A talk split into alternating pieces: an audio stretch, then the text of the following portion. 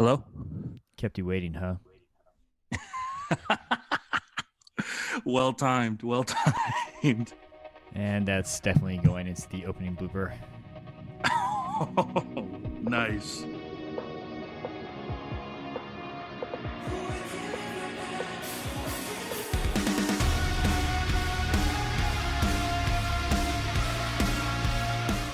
Hello, everyone. Welcome to another episode and another season of the Dodgeball Podcast. In this episode, I've got Sergio Leon on on the other end. How you doing, man?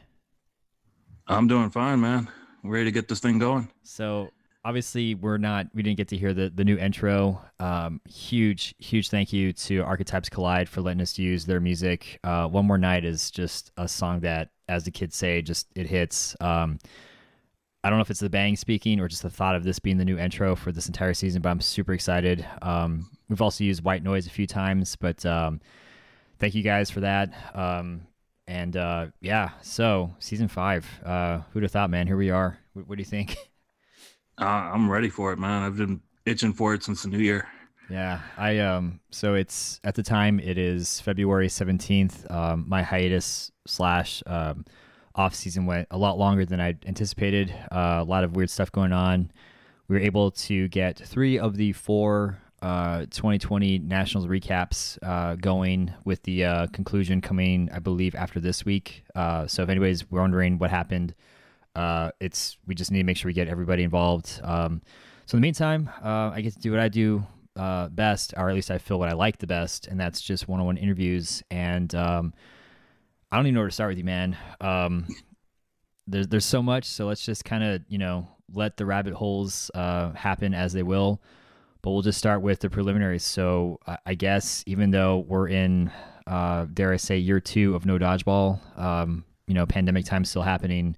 What team do you currently play for, or would you have played for if we were looking at uh, no pandemic, no COVID? Um, well, I'm the captain of Southern Revolver, but I also would have been playing for three teams in the UK. So that would have been um, Granite City B Team, Carmarthen Wizards, and Leamington Spartans. Granite City B team, like the letter B? Yeah, because um, the way they structure teams over there, they have A team, B team, and sometimes they have C teams. Okay. So I would have been on the B team for that. And what, what was the third team? The Spartans? Uh, Lamington Spartans. Lamington? Uh, I think it's pronounced Lamington. Lamington. That's crazy. So you would have, I mean, so hopefully, if people are listening, they know you. Uh, no offense, not so much as captain of Southern Revolver, but more for the fact that you've taken this podcast to a whole new level by just pretty much running the international scene. Um, I want to get there. Uh, I, I, feel like every time I, I, know when I'm about to hit a rabbit hole, I'm like, I want to get there, but first, preliminaries. Um, okay, so Southern Revolver um, for here in the states, Granite City B team, and then the Leamington Spartans for you said the UK, right? That that would have been your uh, and Carmarthen Wizards. Carmarthen Wizards. Dang. Ah, the season seasons that never were, but uh, hopefully hopefully we'll see see that soon. Um, what uh what is your number and, and why? Uh, my jersey number is one or zero one. Uh, reason being is because that number has kind of followed me my whole life. So whenever I play video games, I'm often player one. One of my favorite uh, novels is Ready Player One. Um, one of my favorite songs uh, from like the early 2000s is from Nelly, and the song ironically is called Number One. And the chorus goes, "I am number one because two is not a winner, and three nobody remembers." Hmm. and that line, ever since I was 12, hit me so hard that anytime I had the option to pick number one, it was just it was there for me. Nice. Very few uh, people tend to pick number one, so it's always interesting to hear like their story or, or rationale behind it. Um, it's a statement, pretty much. Um, unlike eight, you know, it's just it looks cool, but uh, one is like, you know, you're you're definitely painting yourself as as somebody that's you know ambitious, trying to strive for something, and um, I mean, let's go back to the international thing. So obviously, you should be no stranger to the podcast. Um, to kind of just let people know where you came from, how this whole thing happened. Um, if I recall correctly, I just remember seeing you just adding timestamps um, without without asking. I think you just took it upon yourself. Is, is, that is that right? Like maybe a couple years ago, you started doing that. Uh, yeah. Um, and the reason behind that is if you remember in the season two finale, um, was it Serge interviewed you, and I can't remember who asked this question or how it was structured, but I remember you said something about you wanted to add segments on YouTube and not the whole episode. And I figured, you know what? I'm up crazy hours of the night anyway. I can listen to these I can listen to these episodes and I can timestamp it and send it to Steve, send it to you, and you can upload them however you want. And then they just became a part of the podcast as a whole. Yeah, and I, I can't thank you enough for for doing that. Um, I'm sure a lot of people, you know, want to skip just to the crowdsource questions, or if it's a recap, they want to skip to see if their team's been mentioned, or they just want to know a specific part. Um, again, I make no apology for having two two and a half hour long episodes. Um, I hate cutting people off, so to be able to do that and then have you come in and just focus on or give people an idea of what what the overall conversation looks like um, has been an awesome thing to add. So thank you again for for doing that. And then um, at some point, you pretty much just became like the the QA QC guy, where you would. I would launch an episode and I would forget something, or there'd be like dead space, or there'd be, uh, heaven forbid, a bad word that slipped by and you just let me know like hey man you like you forgot this or this timestamp. There's something weird going on. Did you miss that? And so you just ended up taking on a whole nother role of qa qcing and then um, that went on i think that was pretty much a standard practice what last season? Um, kicking off season four was it was pretty much you were like the qa qc guy? Yeah uh, actually no it was uh, was season three because your episode your uh your interview was the end of season two was it it was the end of season three. Oh, was it the? Oh, okay. man, time is so abstract at this point. Actually, you know what? I don't even know. Uh, let's see. No, it was the end of season. You're right. End of season two. Oh, okay. Yeah. So yeah, I've been doing it a lot longer than I thought. man, time is flying. Um, it's weird. Like, I, I it's weird because like there's a meme where it's like, uh, I think it's like the Undertaker about to sneak up on somebody on some guy, and it's like the guy's focused on March from last year, but then March of the past is like sneaking up on him. That's what Undertaker is supposed to represent because it, it just feels like like the world slowed down but sped up at the same time. Like, is that how you're feeling with everything? With uh, I can't even say post pandemic, but like, is it is it flying by for you? Uh, yeah. Um this past year has been has flown by really quickly. And it hasn't really felt like a year even though it's been a year if that makes sense. Um for me personally it's it's been fast forward. Like like as soon as i uh switched positions uh within the guard and then to command it's been like okay fast forward now. And um i'm reeling in the fact that it's it's already almost march so it's like, holy crap. But I've been staring at the quote unquote future for so long. It's like, okay, I knew this is coming. Um, but this last vacuum that just came out of, um, it's it's wild. Like I remember, you know, I'm rec- recording in the studio that I built or or manu- not built, but like set up. I'm like, man, I still think we're gonna do like, you know, Saturday night dodgeball video highlights. Um, obviously that came and went, and then um, playing more video. But uh, I mean, there's always next year when I get back. So um, Anyway, um, let's go back to the QAQC portion because you hopped on, and then um, what, like you, what you said, I think for season four last year, you, you had some people that were interested in, in being interviewed, but they were international, right? Is that how that That's started? correct.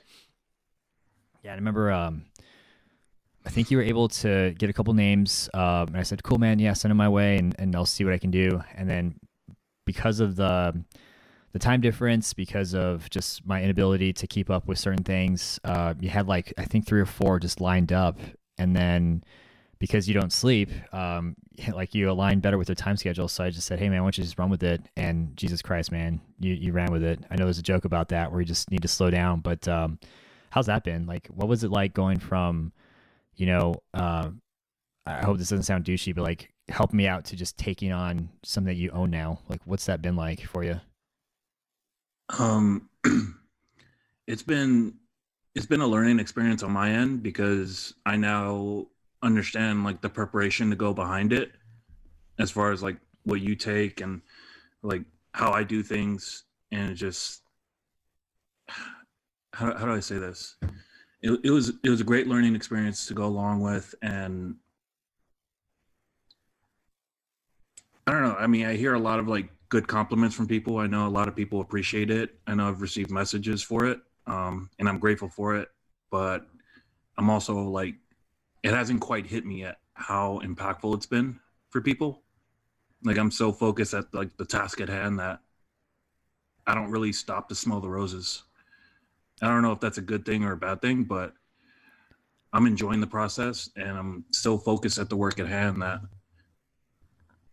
the congratulations, the thanks haven't really hit me as it probably should. I think um I think it might be the same way, but for you, for example, like I mean, I'm always down to show like stats with like, dude, like there's people listening to us in Uzbekistan, and it's like more than one person, or Cyprus, or some of these. I don't even know if Cyprus is a country. I don't know if it's a bad example, but these countries I've never even heard of, just because I don't pay attention in geography school apparently. But it's it's wild. Like it's it's so cool seeing. I think my first like holy crap moment was um when the Facebook group went from like I think 400 to like 550, and most of those people were international folks. I was like, dude, this is all you. Like, I had nothing to do with this. Like, look what you did.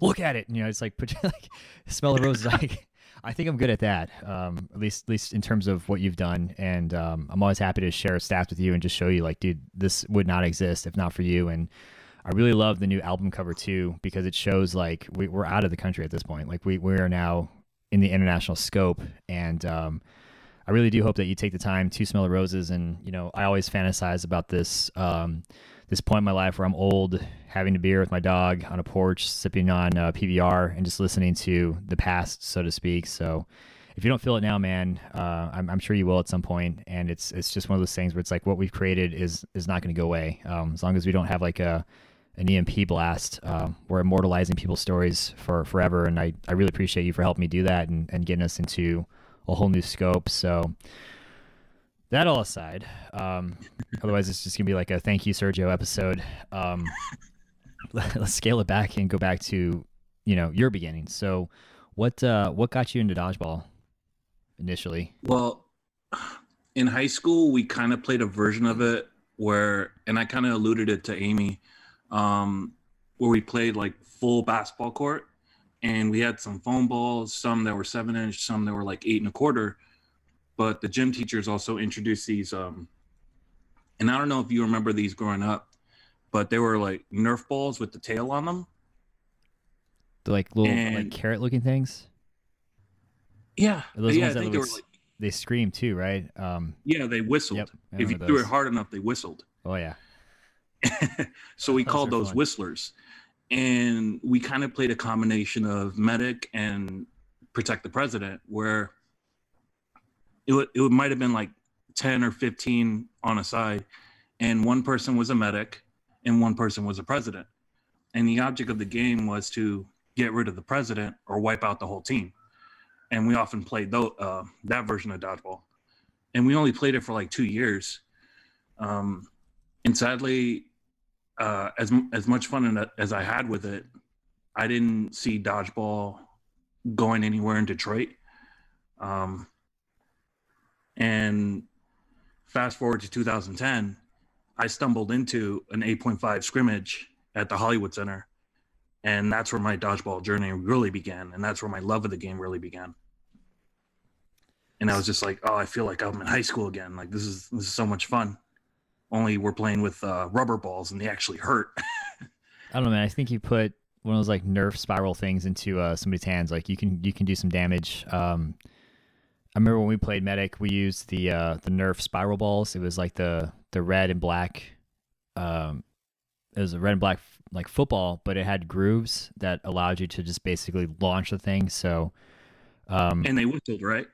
Uh, those didn't whistle. Um, I think, I think it's maybe maybe one model eventually whistled, but um, there's one that looks like an actual missile or like a tulip or a carrot, and so that would hurt somebody. Like I remember the commercial was like John Elway threw one like 150 yards or something crazy.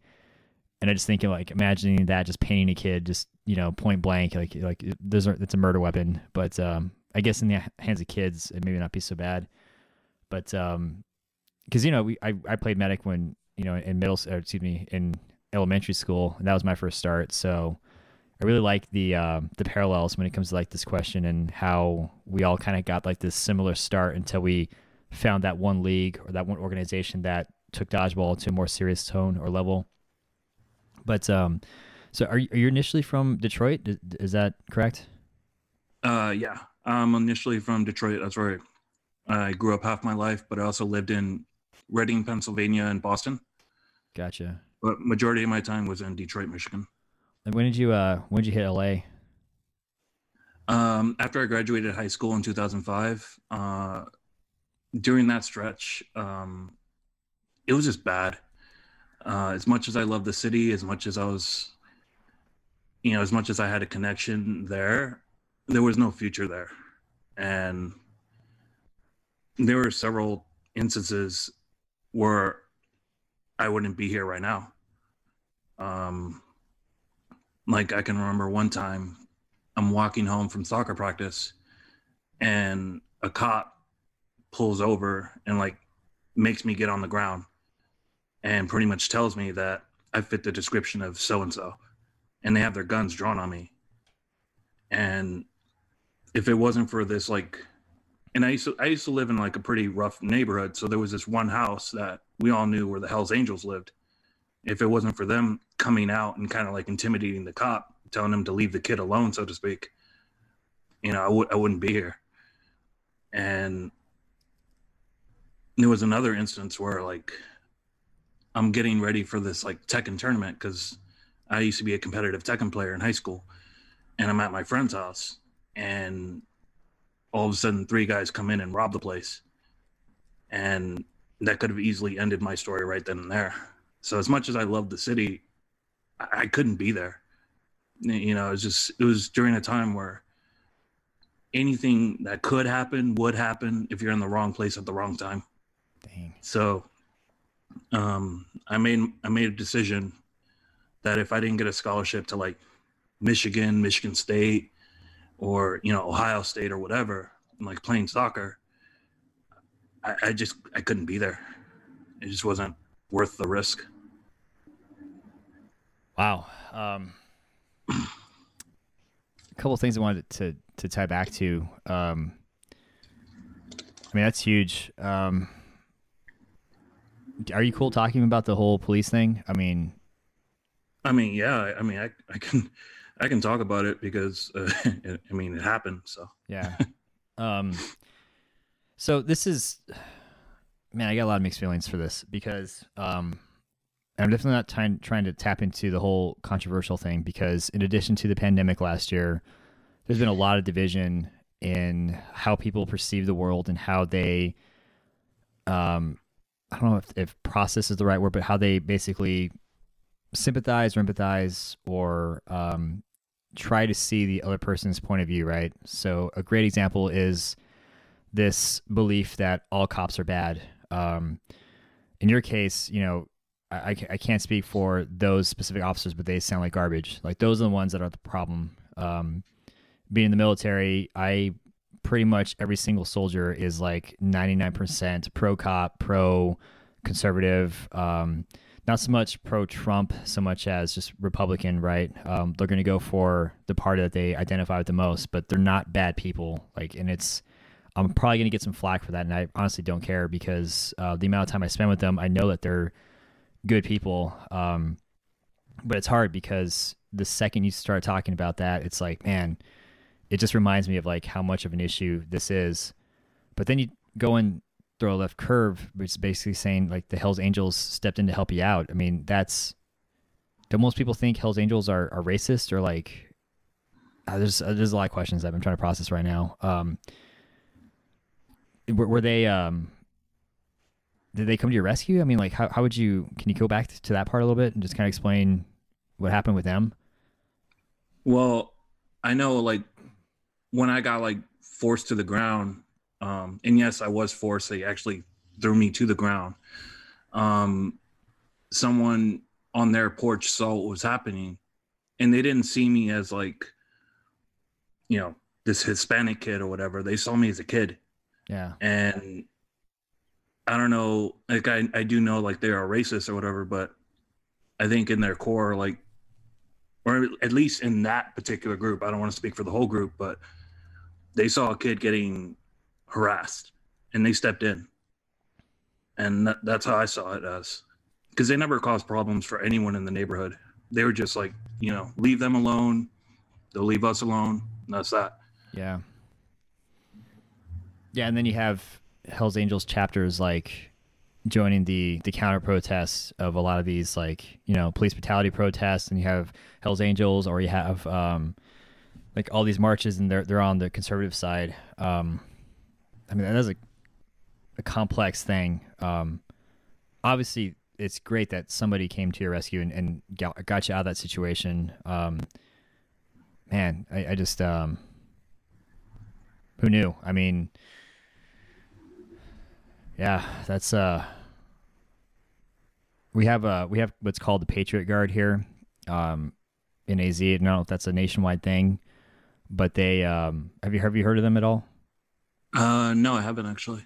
So basically, their their main uh, focus or or con- contribution to the city is that they'll they'll ride in mass um, and they'll escort um, you know funeral processions of fallen soldiers or I guess in our case they offered to escort our guys to the airport when we deploy in a couple months and um, I'm I'm torn because a I don't know if we want to draw that much attention to us but at the same time I think it's awesome that um, people are willing to do that and um, when one of my brother's closest friends uh, passed away, um, got killed in Afghanistan. Um, he was a Hispanic Native American kid, um, but also like you know he's a soldier, and so the Patriot Guard showed up in mass for him uh, for his funeral procession, and it was probably one of the most beautiful things I've ever seen. I mean, these were like your typical like picture. picture like a Sturgis rally or a Trump Hell support, uh, Hell's Angel support rally, and it's the same guys, but they're you know, offering their respect and condolences for this soldier that they've never met. They didn't care what his race was. They were there for him.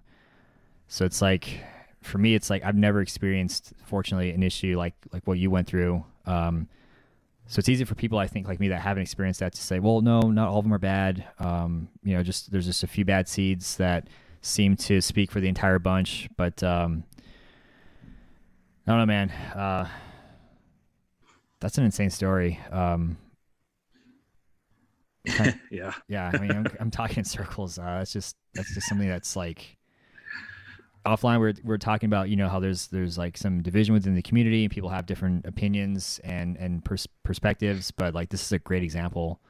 So I just wanted to kind of touch on that a little bit. But um, I mean, at the end of the day, man, that that sucks. Um, I'm glad you got out of Detroit. Um, just man, that was a uh, I wasn't expecting that one. That that'll be a, a fun timestamp.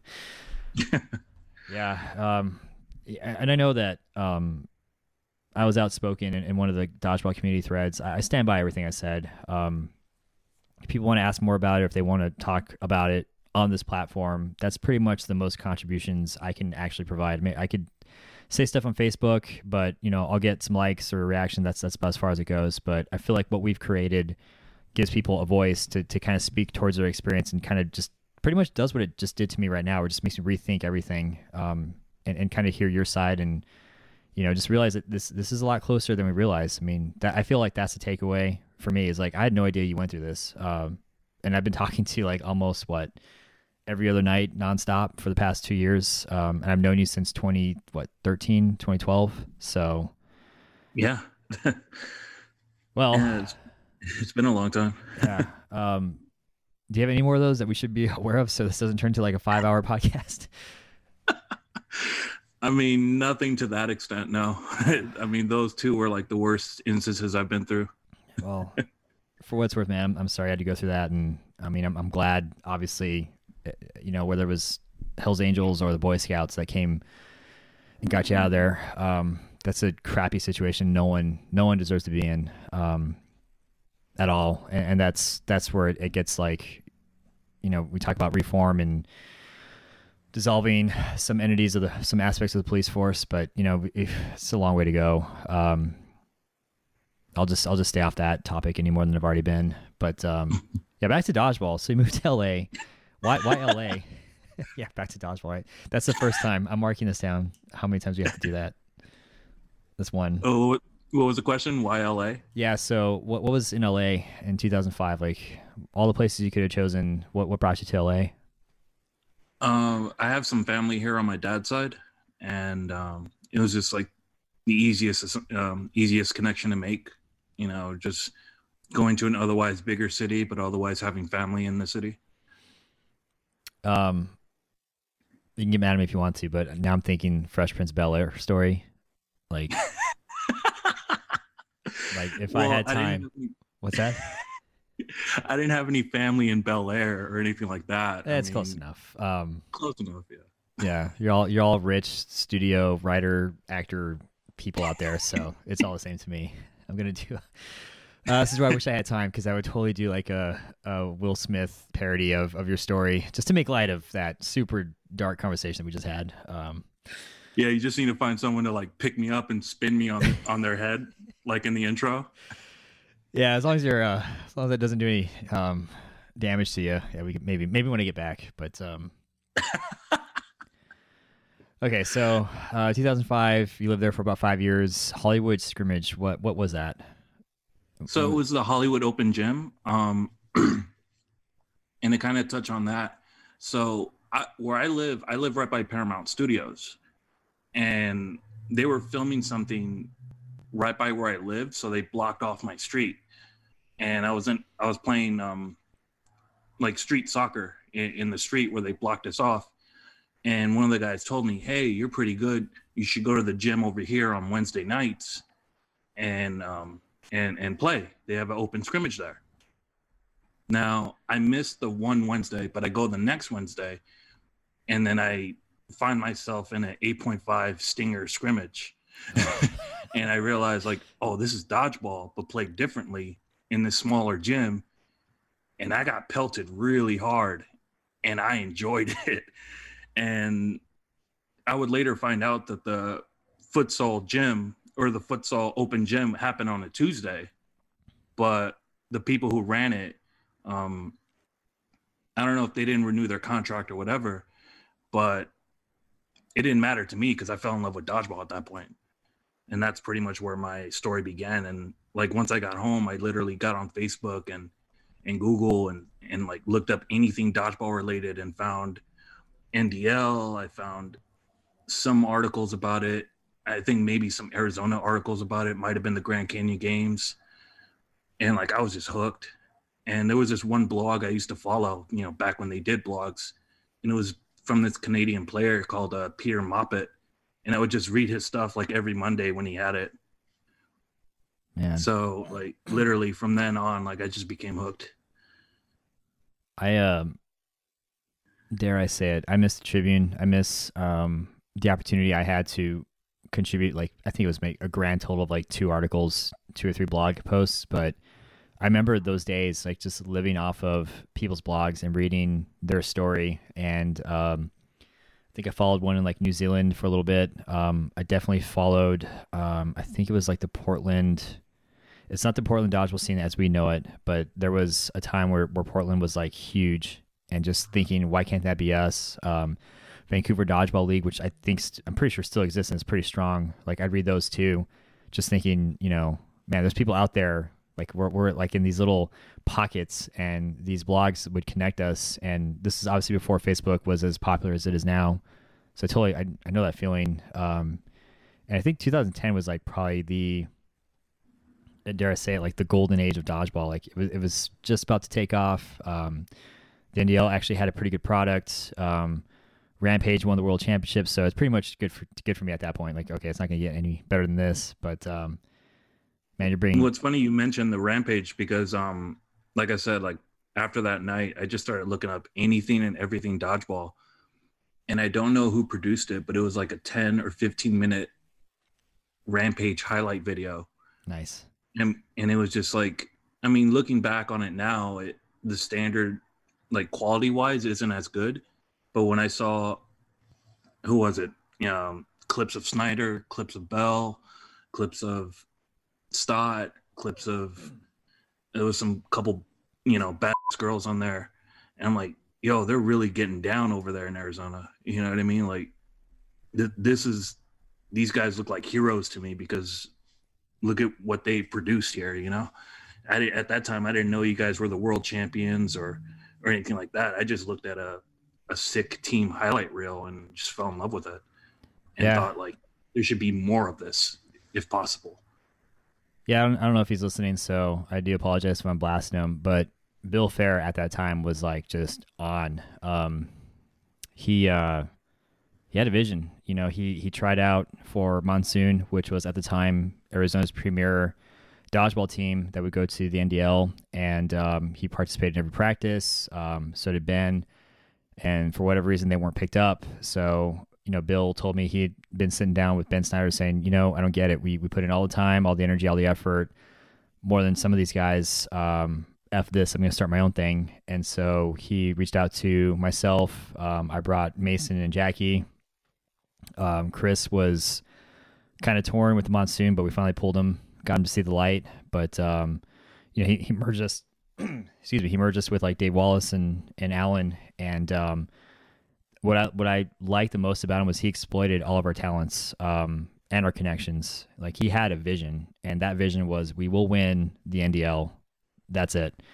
No egos, no, but what about this or but what about that? Like he just got us all to fall in line and um, that was solid. Um, now where people can justifiably criticize Bills, like he used a lot of footage without asking, he took a lot of credit for a lot of what people did, but um, the man really did have a lot of momentum and I think you know, you could take out the bad and look at he presented a really well produced branded product that um, I think a lot of teams are following. Like we always talk about like how Rise had a serious um, tone towards dodgeball and, and they kind of pioneered that and I could be dead wrong. People want to uh, you know voice their opinion.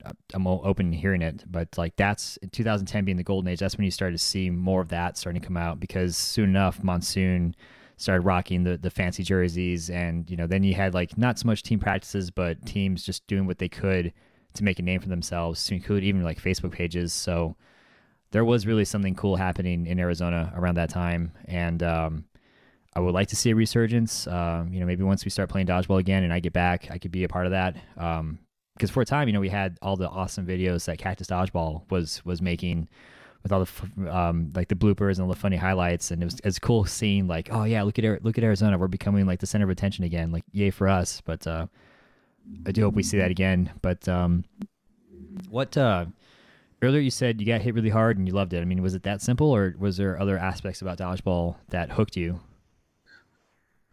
Um, that was pretty much that was pretty much it. Um, like it, it, I'm I'm probably one of those. I'm like, how do I say this? Like I'm pretty sure I'm wired the wrong way, but anytime someone new gets hit in dodgeball, especially by an 8.5 or a singer, the natural reaction is to run from the fire and i decided to just run to it. And it just i don't know like for me it's just like the most physical non-contact contact sport around.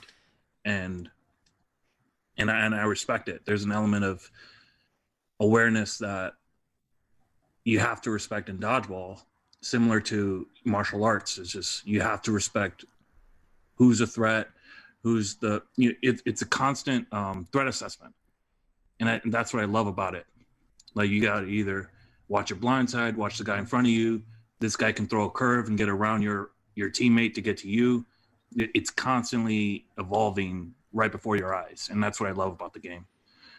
And i think at that moment i realized it almost instantly the kind of element it provides i really like that because that's that's what's kept me playing dodgeball um, I would say to this day, but if it was happening to this day, um, because for those that hour, that weekend, that tournament, like all that matters is not getting hit or making a catch or hitting somebody. That's it. Like everything else, the job, relationship issues, personal issues just doesn't exist. Like it's just not there. You're just thinking about survival in a in a safe way. Obviously, you're not getting killed out there.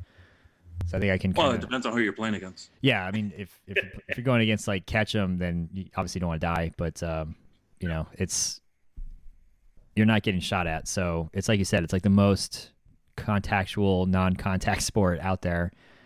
I mean, the intent is to hit somebody. Like you're literally throwing something, something that I think we've been evolved to do and do well. And you're just feeding into that instinct. Um, it's I like again, quote unquote, to this day, still got that high, and that's what keeps me going. I'm, I'm, it sounds like that's what what hooked you is just realizing, oh crap, I just got stuck pretty hard. Um, that was fun. I'm gonna continue to to to play in this, and then um, you mentioned soccer. I think was a scholarship that you were pursuing. Um, did I hear you did martial arts too at some point? Uh, yeah. So I guess you could say my sports background would be soccer, um, soccer, basketball, football. That's what I played in high school. But realistically, I was more known in high school for my um, soccer. Uh, was the leading scorer uh, for a while um, when I played. Um, but as far as martial arts, I did judo, taekwondo, and kyokushin, and I did them all simultaneously. Like it would be Monday judo, Wednesday kyokushin, Friday taekwondo, and I've been doing that since I was six years old, and got my black belt between the ages of 14 and 17 in those disciplines. Um, but yeah, like there's elements of martial arts that I see in, in dodgeball that play out in real time as far as like keeping your stance to where you're less vulnerable to get hit, um, understanding body language as far as who's pump faking and when to respect the throw that's about to happen. If anything, I would say like yeah, and for a brief period of time, I did um, ballet just to improve my balance. Um, that was something my mom recommended. So nice. I would say, as far as like sports background, like what helped me understand dodgeball almost right away would be Kyokushin because the way you stand. Um, and to kind of explain what that is, because it's not really like a mainstream martial art, it's kind of like a more violent version of karate. Um, best way I could say is probably like Cobra Kai. Like it's more like, aggressive, more power driven, right? Yeah, more aggressive, power driven, technique based, and yeah, it, it's kind of like Muay Thai and, and Taekwondo because Taekwondo is more more of a sport than anything. It's not really used in applicable fighting, and Kyokushin is it's more in line with what they teach in like combat schools and um, even some special forces striking. Like I know Marines, they use it in their former style called uh, line. I think it's called line.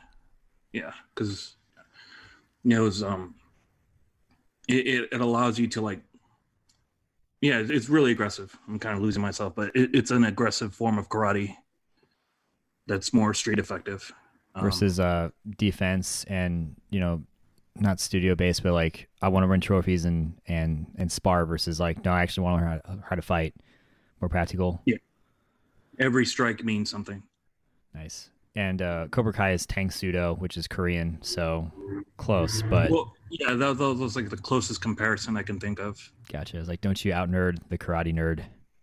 Can't be done. oh no, I wasn't trying to. I, I, I, there should be a warning: black hole coming in, or black hole, uh, rabbit hole coming in. Um, no, I, I, like that you said that because I, when I look at my sports background, martial arts has a huge. Um, mostly, I think just knowing like just having bodily awareness. Like I, I, I don't know if I could defend myself in a fight. I hope I could, but um, I feel like being able to do half the weird stuff that I do playing dodgeball was because of you know just having kata and other forms and repetition of you know kicks and punches, spinning stuff, uh, balancing as a kid.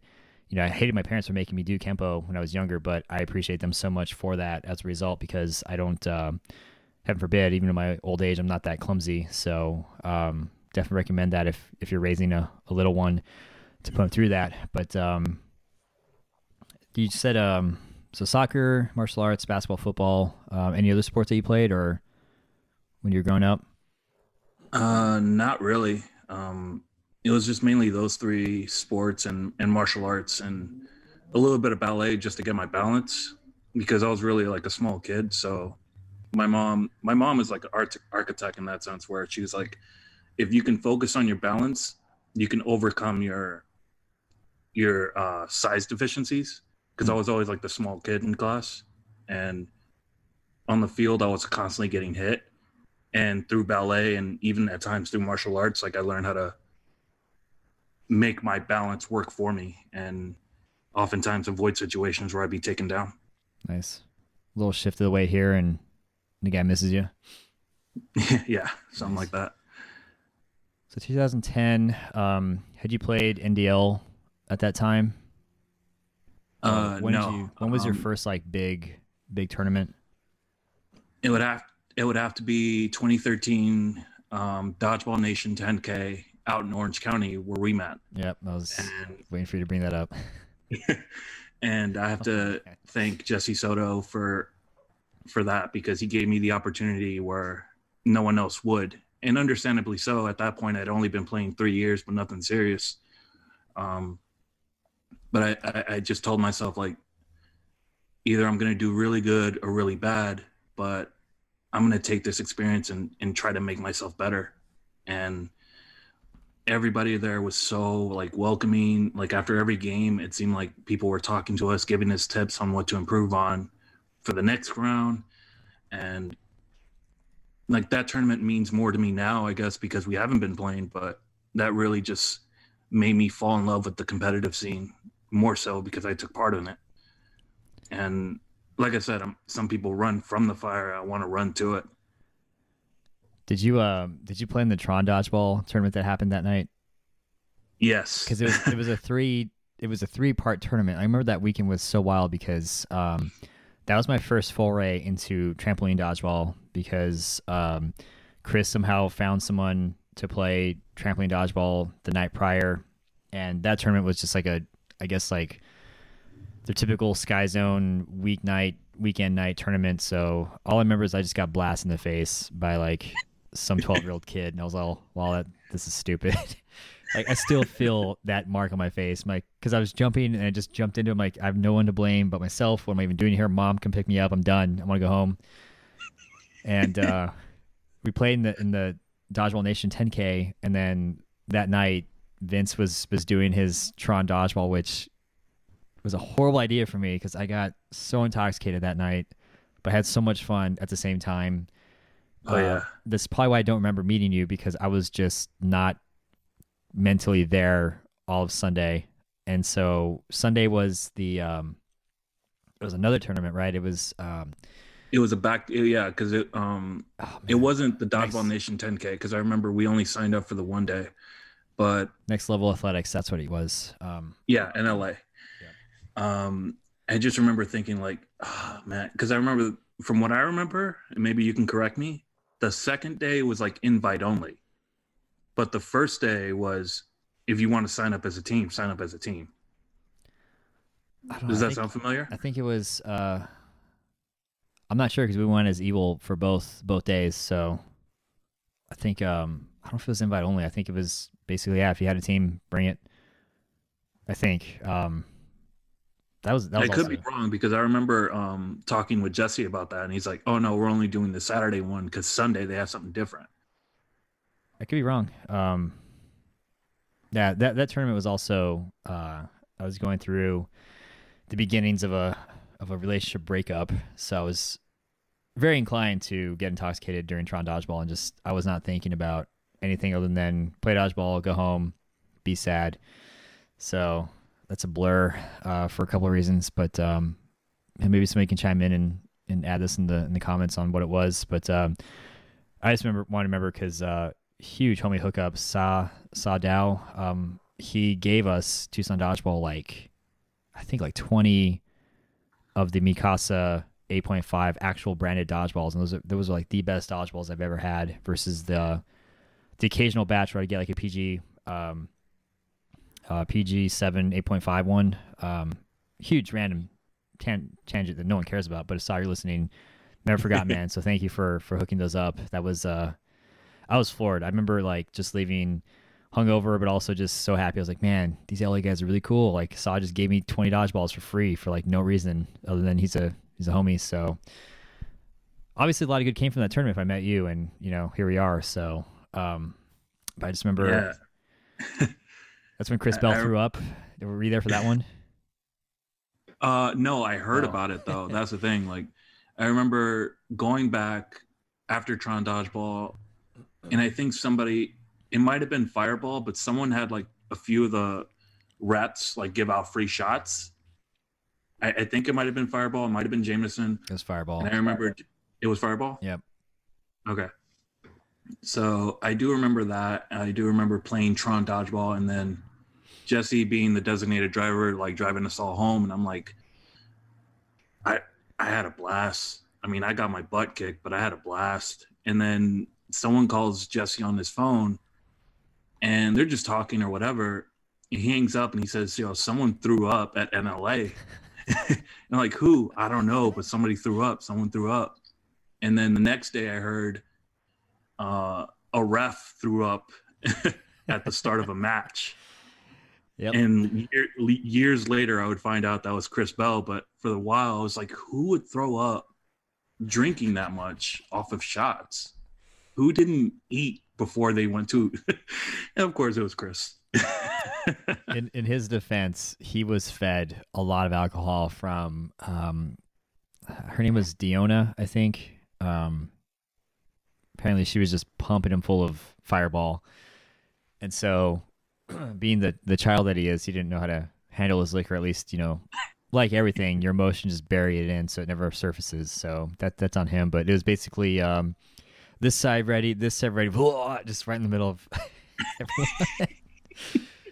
uh, rest in peace, Chris. But um, that's so funny that somebody had had the need to call Jesse to let him know, hey, this, this is what happened, because that that that will forever be cemented in the dodgeball history um, books. But um, that was a good weekend. I mean, looking back, uh, obviously I wasn't have the greatest time of my life, but looking back, it, there's still a lot of awesome takeaways from it, and I did have a, a good time um, after the fact. But so 2013, um, later that year, Elite did its West West region run. Uh, we're starting to look at Elite becoming more of a more of a thing because the NDL was just tanking. So what um what were you doing at that time? Like about what time or what year did you enter the elite dodgeball scene?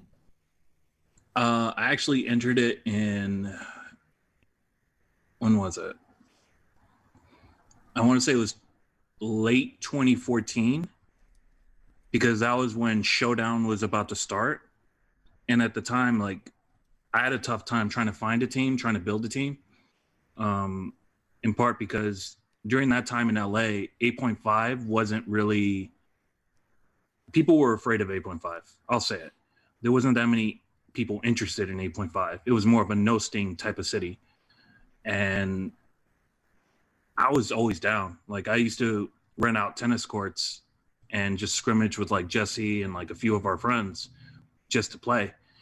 And I have a distinct honor or dishonor of being kicked out of five of them because we were playing dodgeball, not tennis. hmm. But I signed up for the showdown because I realized um, you didn't have to be a part of a team to, to, to sign up for showdown. And I remember I drew uh, Anthony Miller when he lived out here, and I took him to. It was best of five. Took him to game five, and I thought, oh, this would look so cool if I take him on, and he ended up beating me. But up until that point, I didn't get into the elite scene for a while because teams that I was with dissolved right before the tournament, or just people didn't want to be a part of it altogether. So when Elite had their first tournament in 2016 or 2016, it was in Florida, and that's when Dom moved back to Florida, and that's where I became more consistent part, a consistent mainstay of um, Elite because I helped form a team out there and captain it, traveled for it. Like I really felt like I was a part of the scene at that point. Gotcha. And I, I don't want to, didn't mean to assume, but did you play any NDL prior to this? No. Okay. I just, 2013, like it was, um, that was the famous draw names out of a hat tournament. So I heard about that. I was like, I could not believe that that's how they did seeding. Yeah, I feel like even in our hypothetical 2020 mock make believe tournament seeding, we did a substantially better job than one of the premier leagues at the time. So if anyone wants to give us flack for that, I'll just point to, hey, it could be worse. We could have drawn from a hat. um, Well, you talked about 8.5 and how you feel people are afraid of it. I kind of agree, um, mostly because I'm terrified of pinch. Like, I will just straight up say, no, thank you. Um, the way these kids sling those things, uh, I'm, I'm good to just stick with conventional 8.5. But um, in case people want to give you flack for that, I'll, I'll throw myself in there as well. But what, uh, let's say, uh, what, what version of dodgeball is your favorite? So, um, looking at just like elite versus um well you don't really have ndl experience um let's just skip to favorite dodgeball period so like how would you rank your your top three since there's only three. So we're not going to acknowledge cloth? Get out. Episode's over. Yeah um cut it. You know never mind. Season's canceled. I'm done. You guys can wait till i get back. All right now so, you, you can you, you can rank. You can throw cloth in there since you actually have international experience. So for me, um, it's 8.5. I love 8.5. Um, unlike you, I don't like the Mikasa balls. I like the playground balls, the PG balls. Well, but... those are the best, but you could never get a good batch. Like it was just a shot in the dark. Like, did I get a warped version or did I get a good batch? And so, what I liked about Mikasa is they're consistent, but don't, don't get me wrong. Like the the PG ones are the best. Period. So yeah. I just had to quit. So I'll say eight point five because in a strange way it's still it's still a ball that I'm trying to master. Like I, I want to master it to the point where I can curve it like a foam ball. Um like I'm comfortable with getting hit with an 8.5 ball, catching it, throwing it, blocking with it. And I also love the rule set with it, especially like the the smaller court size and everything. Um, so I would say 8.5 just because it's very punishing on the body and takes a lot of technique to master as far as like doing what say Justin Acton does where he like kind of curves it sometimes or or Ketchum who throws it and it looks so light in his arm because he's so strong and well refined technique wise. So I'll say 8.5. Um, second would be seven inch foam just because I can pretty much curve it, make it spin any which way I want. Um, I do love like the court size for it. I don't like time. If there's one thing I would like to change as far as like the format for uh, foam is the timed element. At least for dodgeball, I, I just don't I don't like time at all. Um, I would say if anything, change it to like best of seven make things go by quicker. Uh, so there's foam, uh, no sting, and the reason I rank no sting last, or not last, but um, third, third, is because it, it's very inconsistent. Like of the seven balls laid out in front of you, maybe three are about the same size. The other two are like kind of worn down, and maybe one could be overinflated. So it's just it's a, it's been a consistent issue that I've faced. And lastly, I would say cloth. Um, even though I love cloth, it's still something I'm learning along the way, so to speak. So until I master it, then it would be third. Gotcha. Um, yeah, no sting is used to be my close second, and then uh, for some reason, foam has has grown on me uh, considerably, especially because it's what I'm realizing is we're all going to advocate why we like a certain ball. We're all going to ascribe certain attributes about it that make it superior versus the other. But at the end of the day, if I start playing dodgeball with foam, I'm pretty sure I'd be on the foam camp um, for whatever reason. So I'm starting to just kind of get over that portion. Um, plus, every time I say dodge uh, foam is is decent, uh, Dylan uh, Odin gets really happy. So there you go, Dylan, if you're listening. I'm, I'm wising up in my my my age, but um, No sting is just like like it's very it's not so much the inconsistency that bothers me. It's just you're I think you're more prone to injury versus um and, and by injury I mean like a ball can hook around your finger and just rip it out of place. Um but it's not like it's not like the 8.5 where like 8.5 is I guess supposed to hurt. Like that's why it's that ingrained childhood memory of that sound. But like no sting of Phil is causes injuries that are avoidable. Whereas 8.5, it's just like you you take a risk as as you would with any any sport. I don't know if that makes any sense at all. Um, no, that makes sense. Okay, I feel like I'm talking crazy, but um, let's go into uh, your style play. Um, how would you like describe your style if if you if you have one? Are you more on the defensive side, defensive? Are you more catching? All the above. Like, how do you um, how, how would you describe your, your play style? Um, I would say adaptive, but I would also say I'm like the orchestrator, um, primarily because I'm the I'm the play caller for my team. So I keep the tempo going as I see fit. Um, but I would say adaptive. Like I don't get defensive until I'm the last person in. But otherwise, like depending on the matchups we have, we'll either I'll either be defensive or offensive or reactive. Um, I feel like I'm very balanced as far as that goes. Um, as far as playstyle, yeah, I would say I'm more like a read and react type of person. Gotcha. I feel like that's probably the best approach. Um, I'm trying to think if anybody's just ever straight up answered like, "No, I'm 100% offensive." Um, other than maybe the entire lineup of, of Crysis, because they can be. They don't really need to be defensive too much. But um, is there anybody that you model your play after or used to um, when you got started, or that you look to now, like, hey, I want to throw like that guy? I mean, you name dropped um, Acton and his crazy, you know, water bending skills for 8.5. But um, any anybody in particular that you play after or think you do? Um, it depends on, and this is going to be like a weird answer, but it depends on the stage of the game. Like I feel like in the beginning of the game, um, I would have to say, as far as modeling my game after, but probably not to that extent, would probably be Vince, um, because whether he was on well Syndicate when I started or Doom throughout my career, like whenever Vince is on the court, you can sense there's like a calmness with the team. Like let him steer the ship and you'll be in the right way. You know what I mean? Right. So I would say Vince is really good at that. I mean, he just he's actually the perfect example of read and react and adapt as far as I'm concerned because if he can play 100% offensive, he can. If he could be defensive, he can. Um, but you have to respect the fact that when he's on the court, there's a sense of calmness with everyone on the team. Like they can got they could look to him and be like, okay, we're being led the right way.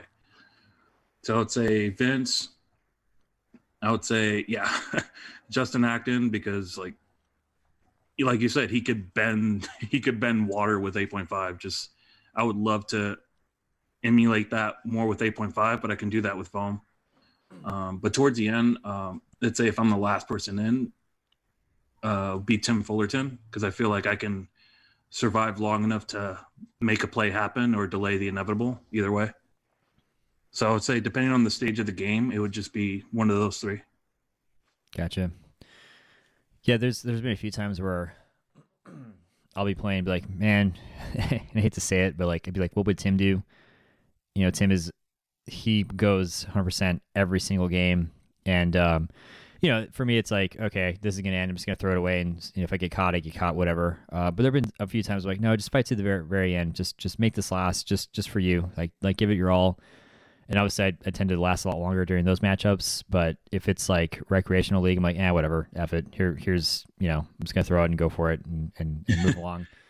But Tim is like, I will give my best. I don't care what it is. It could be a charity tournament. It could be the 2022 freaking you know national championships like he, he goes ham the entire time and sometimes that that mindset makes a difference between calculated moves or just um, you know i'm going to jump up and go for this ball that's like way over my head just because um, that's that's more of a personal thing for me but is that is that what you're kind of talking about like when you when you're alone like yeah. you're thinking how would tim handle this or yeah because like and and this is i guess where we're kind of different like i play hard all the time like i don't care if it's a charity tournament rec league.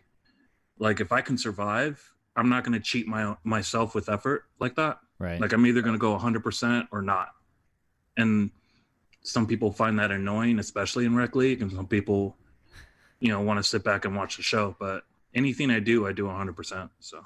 Yeah, I don't like to cheat myself. You might be Sean Higby because he'll to to the very end. That guy in his freaking like military grade pants or whatever the heck he wears will be the last one in all the time, and he just acts like everything's on the line. And like because we're playing open gym, like eighty five percent of me really hates that. Like, dude, come on, it's, it's not that it's not that deep. Like, let just just let this go, man. People want to play.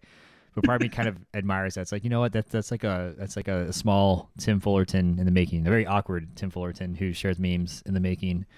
Yeah. But uh, it's you know that's the difference between um, people like myself who might quit on themselves a little too early versus those who you know go the distance uh, every single time. So if I ever get to play again, I'll, I'll keep that in mind, especially when it comes to competition, if that even is a, a thing for me down the road. um, yeah, no, I don't like to cheat myself. Like if I if I can if I could survive five minutes, ten minutes, fifteen, I mean it could be open gym. You could be annoyed, but I got pride on the line. Nice. So you talked about like who you model your playstyle after. Um, going into just life in general, uh, did you or do you have any role models, uh, or did you growing up, or do you now? And this could be real, fictitious, um, all the above. Uh, um, I'm gonna try to breeze through them as much as I can. So I would say my dad, um, because he was also a soccer player, also well accomplished. He was just very classy and I think the difference between me and him is, or actually not too much of a difference, but he also never like cheated himself ever, as well. Like hmm. whether a game was out of reach or he was way in the lead, like he was still trying to score. He was still trying to make the right play. He was still trying to do everything he can to like really put a nail in people's coffins or fight from behind and win. Like he was just that type of competitor. So I would say my dad. Um, uh, my mom because she was also very competitive, but in her own way. She was also a judo practitioner. Nice. And so yeah, a lot. So when I say like my mom is like a crazy architect, and like she would like break things down, like she really did. But she was also a no nonsense type of woman. Like you couldn't tell her, okay, you got to roll with the other women. You know, this is the for the men's. Like no, like she could flip you, man, woman, whatever. Like she she wanted to actually go up against like the bigger guys to challenge her technique. And you know that's where that's why she has like a lot of respect in the gym and in the neighborhood where we grew up in. Because like you can mess with anyone else but you're not messing with her you know more so than my dad. Like you can't mess with her. Um and plus like she often had like a swagger that i try to emulate. You know what i mean? Like she just she just knew she was the best but she was never cocky about it. So That's I'll cool. say her. Um, one of my favorite soccer players, uh, still currently playing, but he's about to retire soon, would be um, Gianluigi Buffon. And he's a goalkeeper for the Italian national team. And he often, and again, he also wears the number one. So the reason I pick him is because similar to my dad is like he wants to block everything even if a game is out of reach like n- it's never done until it's done with him and for someone who overcame a serious back injury in the early 2000s to play better than before the injury now he's going to be in the hall of fame for sure. And for someone like me who's a forward i got to respect that. Nice. He's he's just a do or die type of person and still is, still is, and possibly his final year um, still is. Uh, Kobe Bryant, because man, that guy's such a competitor at such a young age that, in, in a way, kind of reminds me of me because like I was young, very competitive, but also like socially awkward. Yeah, I didn't know how to understand people who didn't see things the way I did outside of my teammates and even then some of my teammates were isolated away from me and if you hear stories of like kobe bryant when he first entered the entered the league at like 18 he was in a league full of grown adults and people looked at him like this kid is he's too full of himself but he was willing to outwork everyone. And for me that's that kind of fits my mentality. Like i want to outwork everyone even if i don't have the talent to do so. I have the time a day and willing to maximize every ounce of me to to perform better than people than that are more talented than me. So and just the mentality that he has, like whether it's five seconds or 0.3 seconds, like he's he's not afraid of the moment to do or die for his team. And that's something that I admire wholeheartedly about him. So Kobe Bryant, um, and then going fictional, I would say Ryu from Street Fighter, because as a character, uh, especially in the movie, um, the animated movie, not the garbage live action one. Yeah, that's still garbage. That's still fun to watch though. Like you just go in there, no expectations, and just it's a it's a fun time. And that's that's yeah, it. like Ryu, uh, as a character, he likes to test himself. He likes to travel with his friend Ken around the world um, and test himself against other martial artists, and that's how he got on the radar of Shadow Law. Um, and that's kind of like me. Like I want to test myself against other players in dodgeball, other formats in dodgeball. So win, lose or draw, like of course I'm going to try to win, but I'm also I want to learn from the experience of traveling and playing under different circumstances, and that's where you know Ryu is sort of like someone I draw to as a fictional character. Yeah, Ryu and, is one of my uh, favorites. Yeah, I think that's it as far as like role models go, fictitious and otherwise. And here comes uh rabbit hole, Spike Spiegel. oh man, um, he's a I, I love the fact that he's so honor bound. And there's this quote, I think, in the last episode where he said, uh, I have one night of the future and one night of the past. Right. And I kind of relate to that because I never forget what I come from. I never forget or where where I came from. I never forget what I've been through. But I'm always looking forward to like what I want to leave behind. I don't want to be forgotten. And in those instances where it could have gone the other way for sure, I wouldn't be here. And that kind of scares me, but it doesn't scare me to the point where I run from doing this podcast or or playing as hard as I can every time. I want to be remembered. I don't want to be I want my name to mean something. You know what I mean? Like if you Google Sergio Leone right now, there's a Colombian soccer player, an Argentinian soccer player, a movie director uh, who directed a lot of Clint Eastwood's films. And not to say that I want to be on the Google searches or anything, but I want my name to mean something. I want my name to mean something in the sport. And that's probably why I'm like so driven in anything and everything I do is because I won't know the full impact that I have. I just won't. Um, I'll never see like the ripple effect on the water, but I know I'll leave something behind. And similar to Spike, like when you watch that episode, when you watch the series, yeah, watch yeah, out for spoilers he, in case uh, people haven't seen it. All right, fair enough. Just, just um, to be um, just to be kind, because uh, it's a great show. Um, yeah. So sorry, spoil. Just be careful with the spoilers.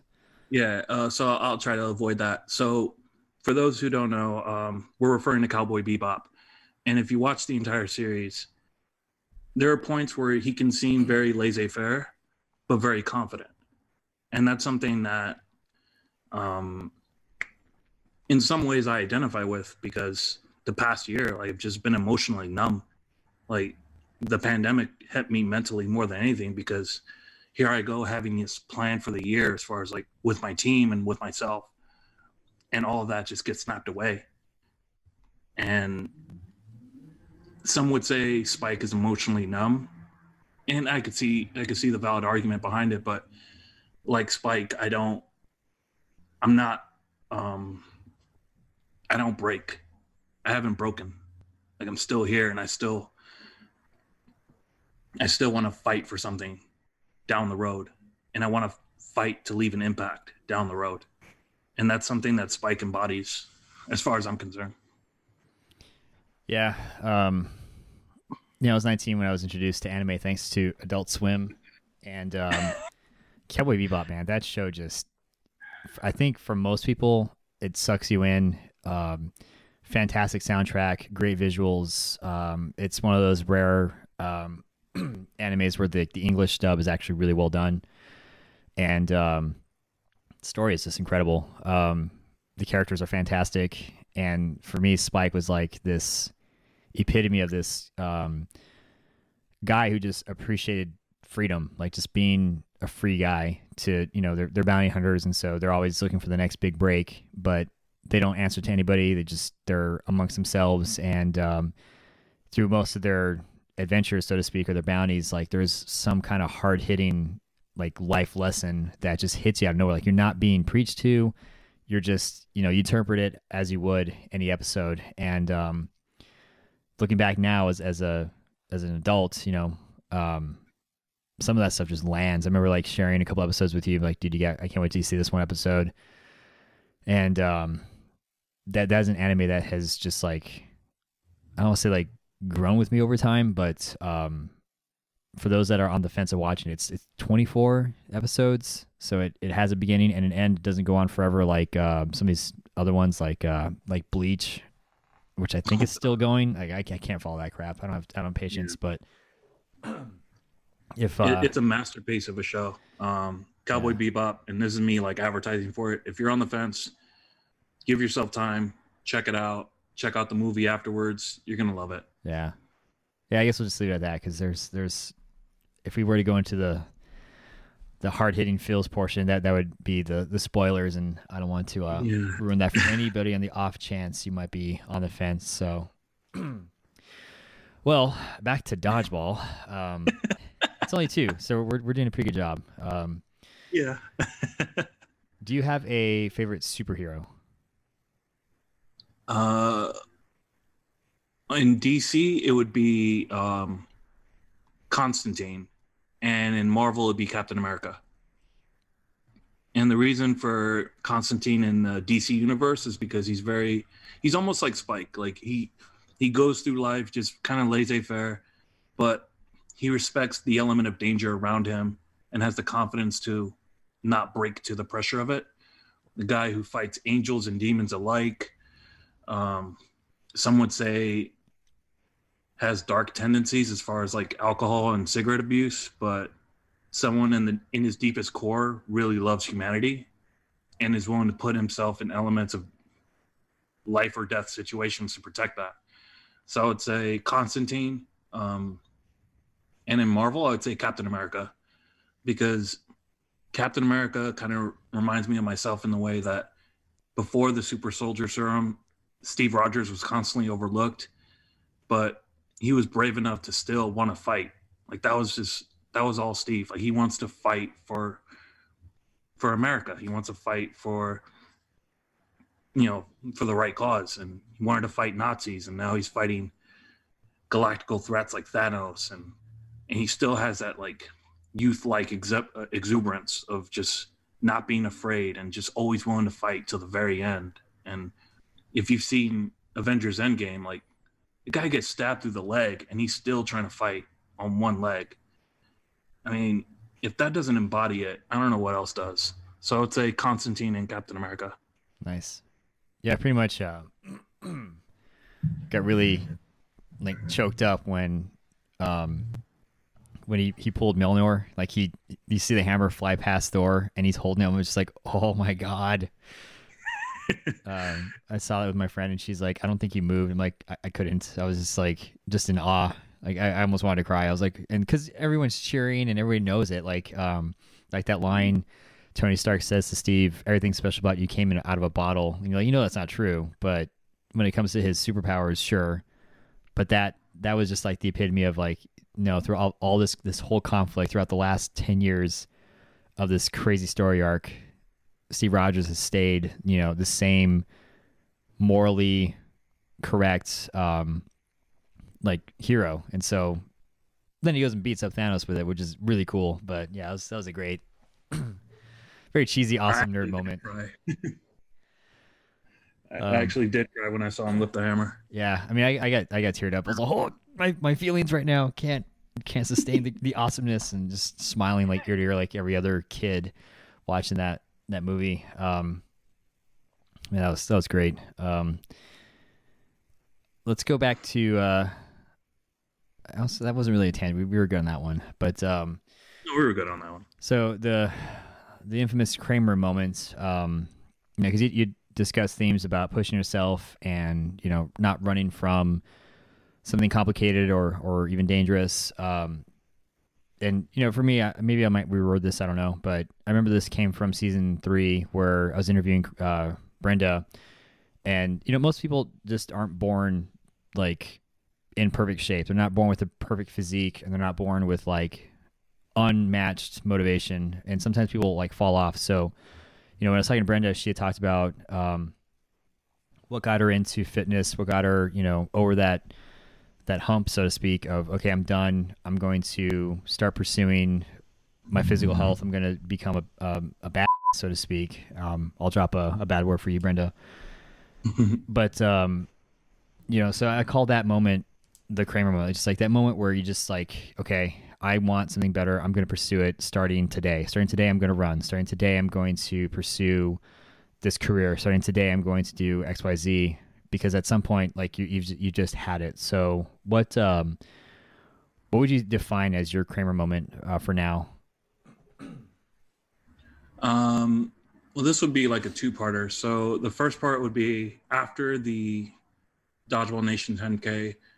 The following Monday I was like for the next however uh, let's say 6 months I'm to just get comfortable with 8.5. I'm to sign up to every 8.5 scrimmage I can, whether it's 20 people or five, and just really get comfortable with it because as much as I knew like I wasn't gonna like beat headhunters or Team Evil or Pimpan or I'm naming all these old school teams just because we faced them. As much as I knew I wasn't gonna beat them, I also knew I wanted to face them again. I was not gonna run from that. And I wanted an opportunity to go right back into elite whenever I could. So before every, whether it was no sting uh, league night or foam league night, I always warmed up with an 8.5 ball, just because like if the opportunity knocks, I'm not going to get ready. I'm going to be ready. So definitely the the the week after the dodgeball 10k, but there was another one. Um, my other was it Kramer moment? I guess we're calling it. Uh, it would be um, 2018 round three San Diego, and it's co-ed round robin against Rise, and somehow it's me against Serge, Tim, and Chris Bell, and I told myself the week before, like, if I'm in this situation I'm not going to panic.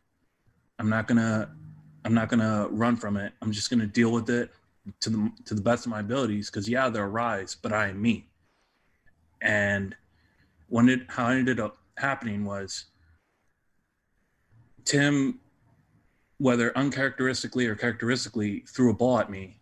I jumped over it and I knew right away the best way to take out Tim is when he doesn't have a ball. So I took him out. Now it's just Serge and Chris Bell. And they're both like ready to they're like running at at at me. Like they're gonna hit me hard. And I'm like, all right, cool, let me just duck because I know it's gonna go over me. And it went over me. And as soon as that happened, I recollected myself, breathed, assessed the situation, and went after Serge. And Serge, instead of dropping to his knees to try to catch it, he does this what I call like turtle dodge, where he gets on all fours and hits and gets on his side. So he made himself a bigger target and it skimmed his back. Hmm. So took him out. And now Chris Bell reaches for that ball that I hit him with. And I'm like, okay, now he's going to try to do the same thing, but I got to duck again. I cannot jump into his range. I just knew it. I don't know how. I just knew that it would play out a certain way. So he threw. I ducked, went way over me, and I threw right back at him and like clipped his back foot. and he he looks for a split second he looks disappointed but looks at me and like gives me like a thumbs up like okay that was good. Nice. And then after that game i just knew like i just got to read that situation the same way react the same way and just play as smart as I can because they can be Rise, they can be, or where I play in the South, Category Five, they can be whoever, but I am me. I know what I can do. I know how I could read it. So I'd say that was like my big like Kramer moment. Granted, it was in round robin, but it was a big moment for me that still still resonates. I mean, it's no no small thing. Anytime you are facing off against Tim, Chris, and Serge, or uh, any mixture of Rise players, and you come out ahead, and like I was talking about, where you know the difference between you and me, and sometimes is this is something I need to correct is if I was looking at that, I'm like, ah, well, you know, it's just round robin, I'll just don't care and pick a hit, whatever. But you know, you, you fought to the end, and the end ended up in your favor, and it just shows you uh, you're a contender. So it's a, uh, there's a lot to be said about having the mentality of no, I'm, I'm going to dig in and keep fighting. So definitely a good a good few moments there. Um, do you have a pregame ritual? Uh, yes. Um, this is going to be probably the most twisted one you probably hear in a funny way. So, my pregame ritual. I mean, I don't listen to too much music, but the night before a tournament, I'll have like my team dinner. I'll go to my Airbnb, and to kind of get myself more in the mode, I'll listen to like either the John Glenn speech or anything from uh, David Goggins, or even watch like drone strike videos on okay, YouTube. Wasn't, wasn't expecting that one. Um, Which one? drone strike videos. Uh, okay. Uh, just because like and it, like I said, you, you, probably wouldn't expect that. I love to see people get their comeuppance. I hate people suffering, and I hate people who make other people suffer. And the most unsuspecting thing now in the modern day is a, a drone strike. You know what I mean? It's like it's the perfect encapsulation of karma, even though I don't believe in karma. You know, just oh well, now that's one less bad guy to worry about because justice is served. So I get myself in that mode. I'm like, granted, I'm not in a war zone or anything, but just helps heighten the mood. Like, okay, I'm going in there because I'm going in a hundred percent. Yeah, I mean, thinking wrong, I do enjoy watching ISIS get blown to shreds. Um, there is, you can call me morbid or whatever, but watching uh, some some bad guys just need to go, and um, there's nothing sexier than a drone strike taking them out, and uh, but before a dodgeball game, uh, pro- probably not one of my not one of my clips to watch. But I, I, I guess I can see it. Um, David Goggins, though, good lord, that man is just a sick monster. Um, if he can't motivate you into something, I, I don't know what can. The guy's insane. Um, oh, and Jocko, and Jocko, my boy Jocko, who uh, man. I think the coolest thing I heard from him last year was he has hard times. He has bad days too. Like he doesn't. He's not always 100% Jocko. Like he to to this day, after all he's done, after all he's been through, after all he's accomplished, he'll still have those moments of of weakness. And um, you know, because with us, it was you know I, I, was fortunate to get into the elite fitness gym. Was able to to train uh, with Tyler, the guy that trained Ketchum, and, and now Tina, and um, it's it was awesome, and I was going on a really awesome uh, like trek every every every other morning at 4:30 a.m. I was up and, and getting after it, and then the pandemic hit, and yeah, poor me. Like life is so hard. I can't go to my gym anymore, but it, it was rough. Kind of just trying to keep that up, and so.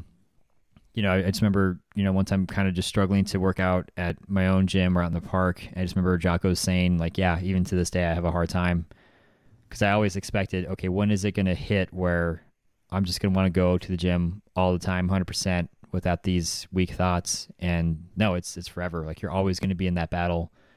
And so, you know, David Goggins is something just completely just out of this world. But Jocko, I feel like being able to admit that really helped me a lot.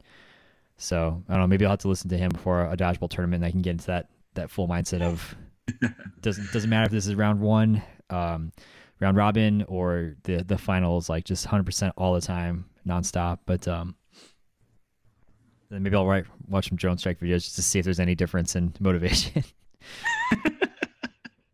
I'm twisted, but like I said, like I don't, I don't like people suffering, and I don't like people making other people suffer, and that's just the purest form of justice for me. Yeah, yeah, that's. I, I mean, you know, obviously you want the drones to hit the correct target. Um, that being those ISIS SOBs. Uh, for that reason, I mean, they're they're they done some really really terrible things, and there's no most morbid, more gratifying feeling to see those guys get taken out. So I, am 100% on board with that. Um, anyway, back to dodgeball. back to dodgeball. All right, so we're, at, we're actually at four. I'm going to count the Spike Spiegel one, or the excuse me, the, the superhero one um, with Captain America. So you say you don't really listen to any songs so much, but but do you at least have one or two that that amp you up for a dodgeball game? Uh, yeah. So one of my my favorite band of all time is uh, Nine Inch Nails, and I can pretty much listen to any song from them and get amped up. But my favorite song is "We're in This Together Now," and it's sort of like what I adopted as like my team motto. And the chorus with that goes, "We're in this together now. None of them can stop us now. We will make it through somehow." And that hit so hard because anytime I hear that chorus, it's like it really just it, it puts together how I how I approach with my team. Like we got the game plan, we're gonna figure it out, we're gonna adapt if need be on the fly, and we'll just we'll make it through. Like there's no lack of confidence in us at all. So let's say that song. And what else? What other song I pick? And a perfect circle, count bodies like sheep, because that's like the ultimate wartime song for me. Um, this is just it's a it's a twisted remake of their previous song Pet, but it's more in line with like heavy drum snares, industrial beats, and heavy guitar riffs. Hmm. So they actually remixed their own song and turned it into something else that's more twisted than what it was before. Nice. So, so those two songs I would recommend, um, especially after we're done, listen to that and you'll know what I mean.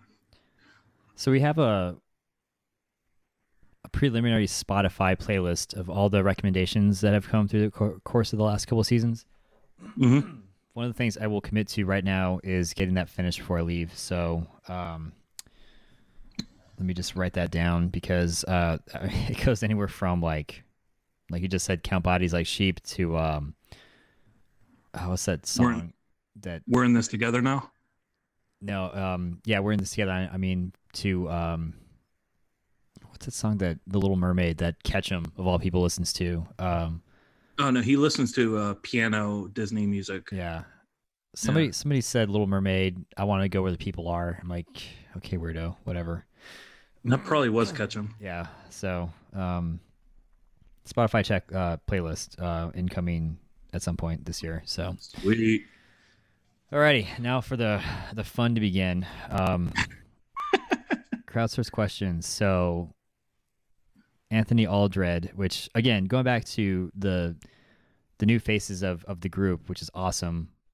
Under no circumstance, I don't think I would have ever seen this guy come up here or ask questions. So uh, kudos. But um, so he says your perfect ball type plus rule set combo based on your experience of playing. Um, I think you kind of touched upon how you like the elite rule set with 8.5. Um, is that the answer, or do you want to revisit that? Um, I would say the elite court size, but to make it more challenging, remove 8.5 and add um, foam because now you're just making the court smaller. Right. That's your ideal perfect combo type and rule yeah. set. Um, and, and I would say, yeah, like and get rid of time. So best two out of three or three out of five instead of the timed element in WDBF. Yeah, the only thing I don't like about the timed element is people can play the clock, and that's frustrating. Like, oh man, like they're camping out, but at the same time, like if I'm on their side, probably do the same thing. But just kind of frustrating to watch. It's just like when, um, just in the NFL, like when they're running the clock down, you're just like, ah, well, these next two minutes are going to be kind of boring. So, but, unless uh, there's a fumble, yeah, that's occasionally going to happen. Especially like when the Giants are playing against the Eagles, and we're all trying to see if the Cowboys are going to have a chance to go to the playoffs or not. But uh, or no, the Redskins against the Eagles. That's what it was. Um, God, that was a frustrating year. But um, he also asks uh, the next event outside of the USA uh, you hope to travel to. So you, you kind of mentioned that you would have been playing for the UK, but would that be the next event? Um, is it premature to say that, or like if you just if this Wait, what was the next question? I'm sorry. the next event outside of the USA that you hope to travel to? Uh, at this point, it'd be the next available event. Just Um, anything. It'd either be their foam open or a British Open or hopefully Team USA in Glasgow. Like whatever the next event over there is, I'd like to go to it. Nice. And then it looks like he sniped in a funny one. Would you rather have a huge head or a huge clown-sized feet whilst playing dodgeball? I like that he had to say whilst. That's that's how you ask a question, Anthony. Thank you. Um, was it huge head or huge feet? huge, and and huge is in all caps. So for emphasis, Um, I would say just huge feet because I can at least move my head and not have to worry about skimming my ear or whatever.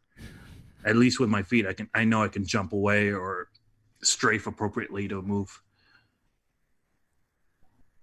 I'm, So say yeah. huge feet. I was say, you know, what they say about people with huge feet. They just they wear big shoes, so Yeah. it's probably better than having a, a big head. Anyway, uh, Kyle Sander it says, uh, "Great moments in dodgeball, favorite memories. Who are you excited to see him play again when the season comes back?" So we'll definitely visit the great moments favorite memory piece towards the end, but we can answer his second question of, um, "Is there anybody you're excited to see him play again uh, when the season comes back?" Aside from everyone and everything, like, is there one event here that you're looking forward to the most? One aspect of it? Um, let's assume the season's back on track this year. What would be the one thing you're looking forward to the most? Um, really, just to see, or just to build off of the chemistry we have with Southern Revolver. Um, I, I legitimately feel like our chemistry and our adaptation this year, plus with the new people we got, we would have been better.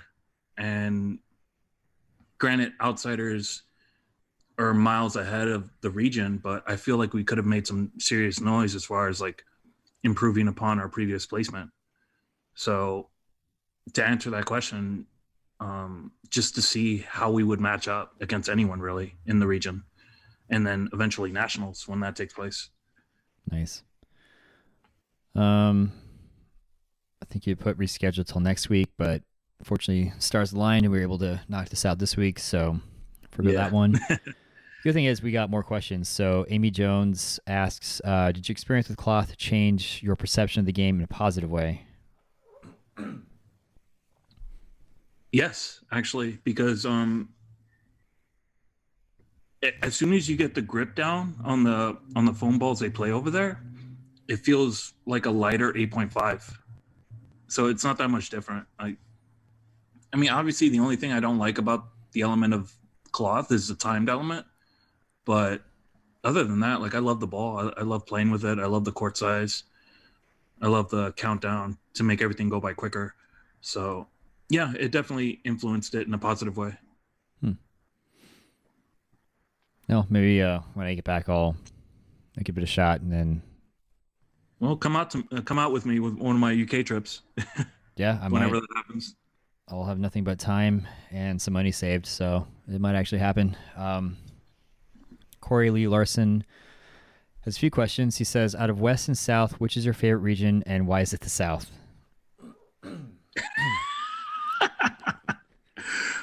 The food, love the food out there.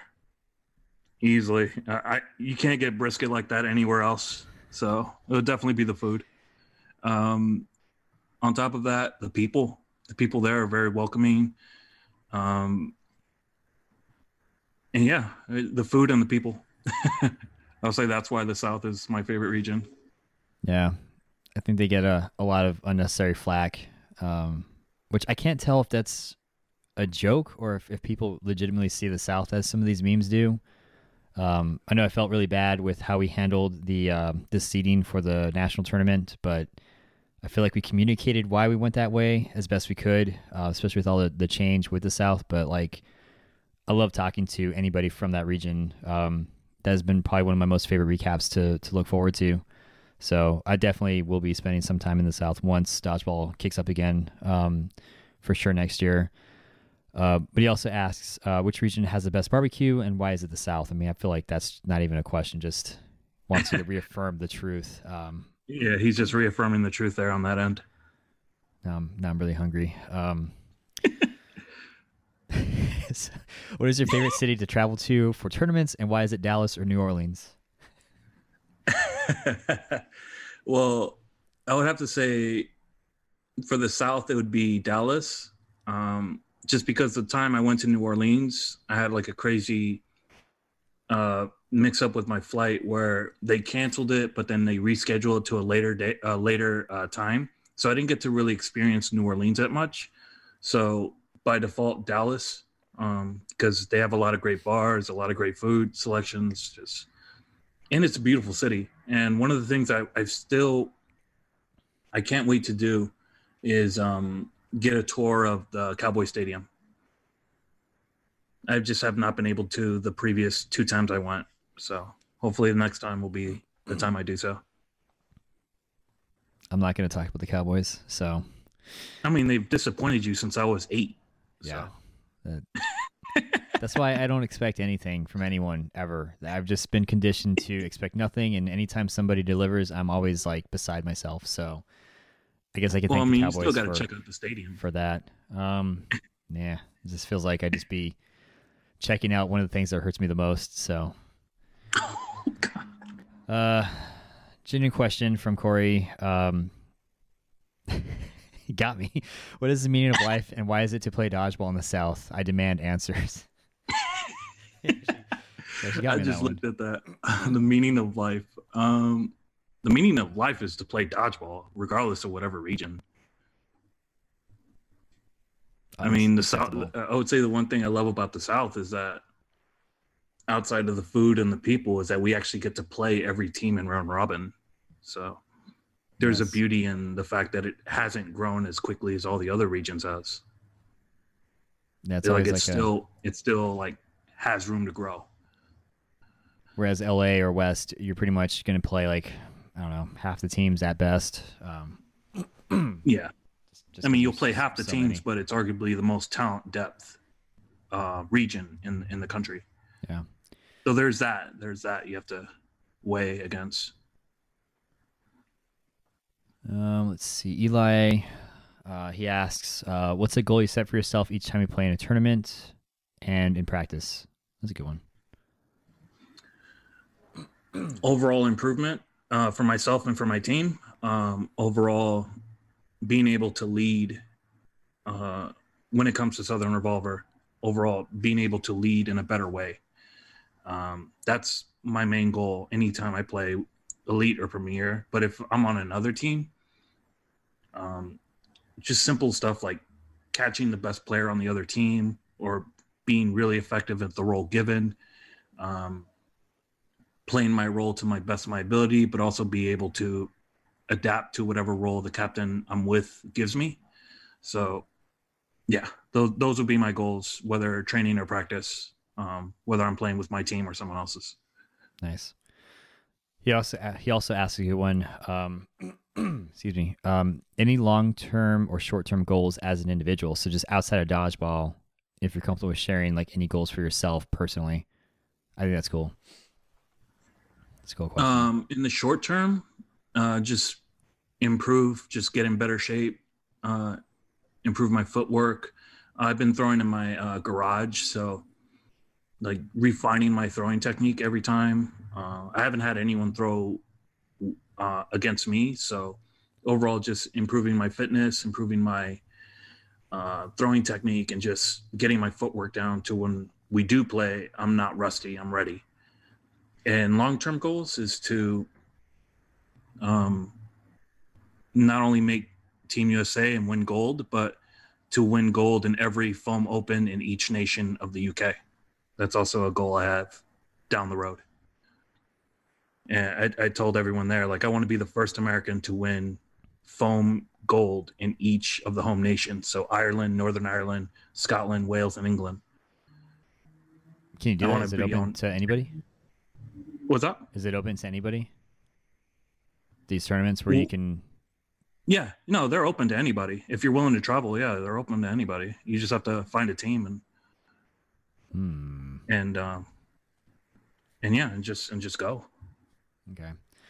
What about as an individual, like outside dodgeball? Outside dodgeball, um,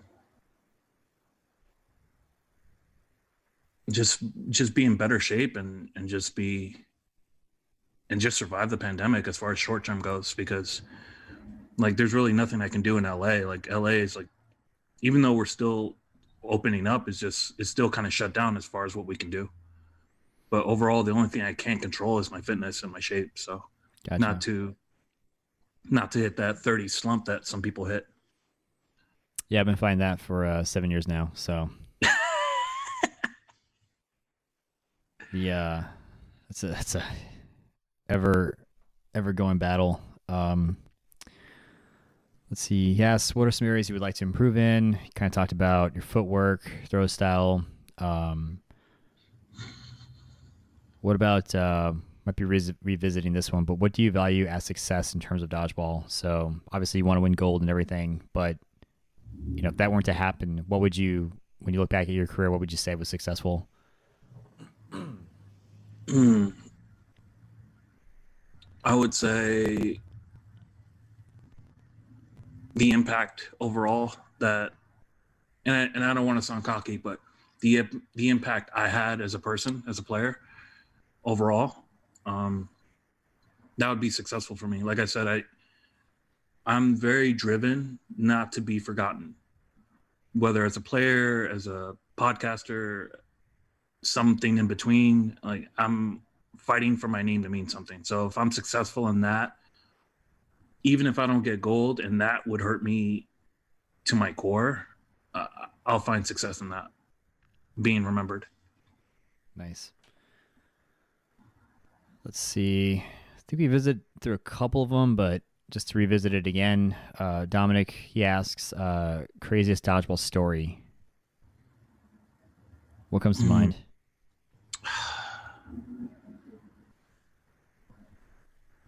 Craziest dodgeball story. Um, so this one would be a two-parter. Uh, so I mentioned my tournament in Florida, and Dom was a part of it. So the craziest thing about that tournament was, I'll admit, I was such a travel noob. I had no idea the scope of Florida as far as like driving wise. That unfortunately, after the tournament, we couldn't go party with Davis or any of the other guys there. We had to drive back like six and a half hours to Miami, where Dom lived, because I had a flight the following morning. So that was crazy in and out of itself. That I had put Dom through such a logistical nightmare that he had to drive me back so I could be back on my flight the following morning. That's hmm. actually one of my biggest regrets is I wish I would have extended my trip longer just so I can like hang out with Brendan Mercier and Mike Caterino and those guys just to like have some drinks with some Boston folks.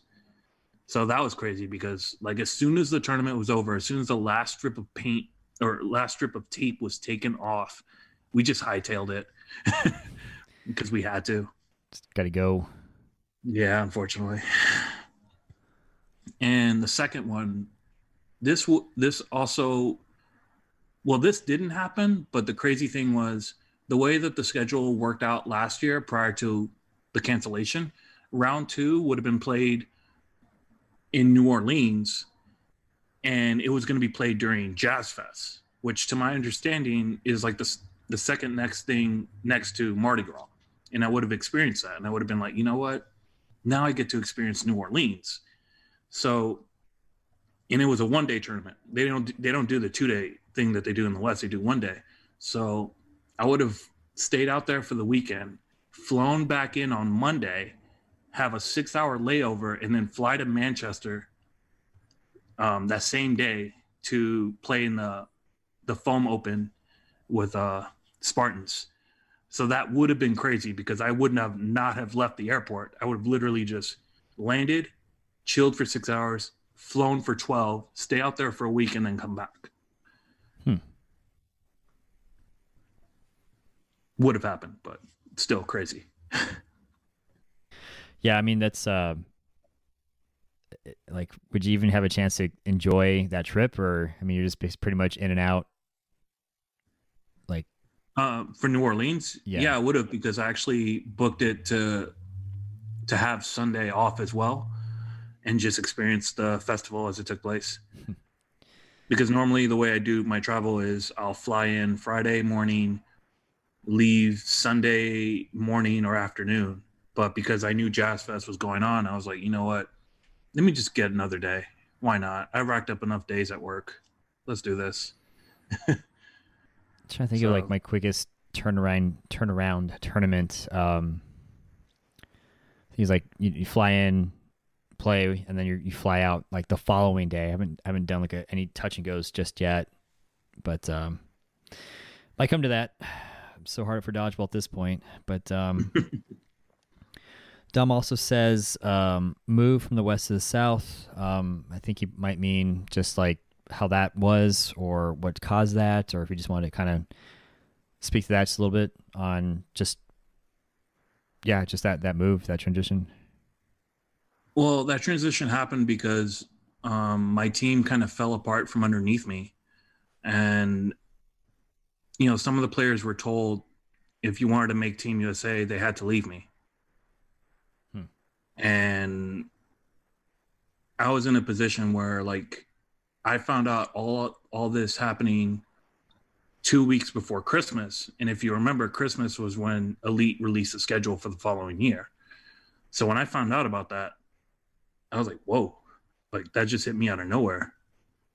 And granted, it wasn't everyone, it was just like a handful of people, but now I have to reload in a region that's arguably competitive and get people to commit versus going to the South where I had some momentum. I'd been out there before, primarily DFW, never Louisiana at that point.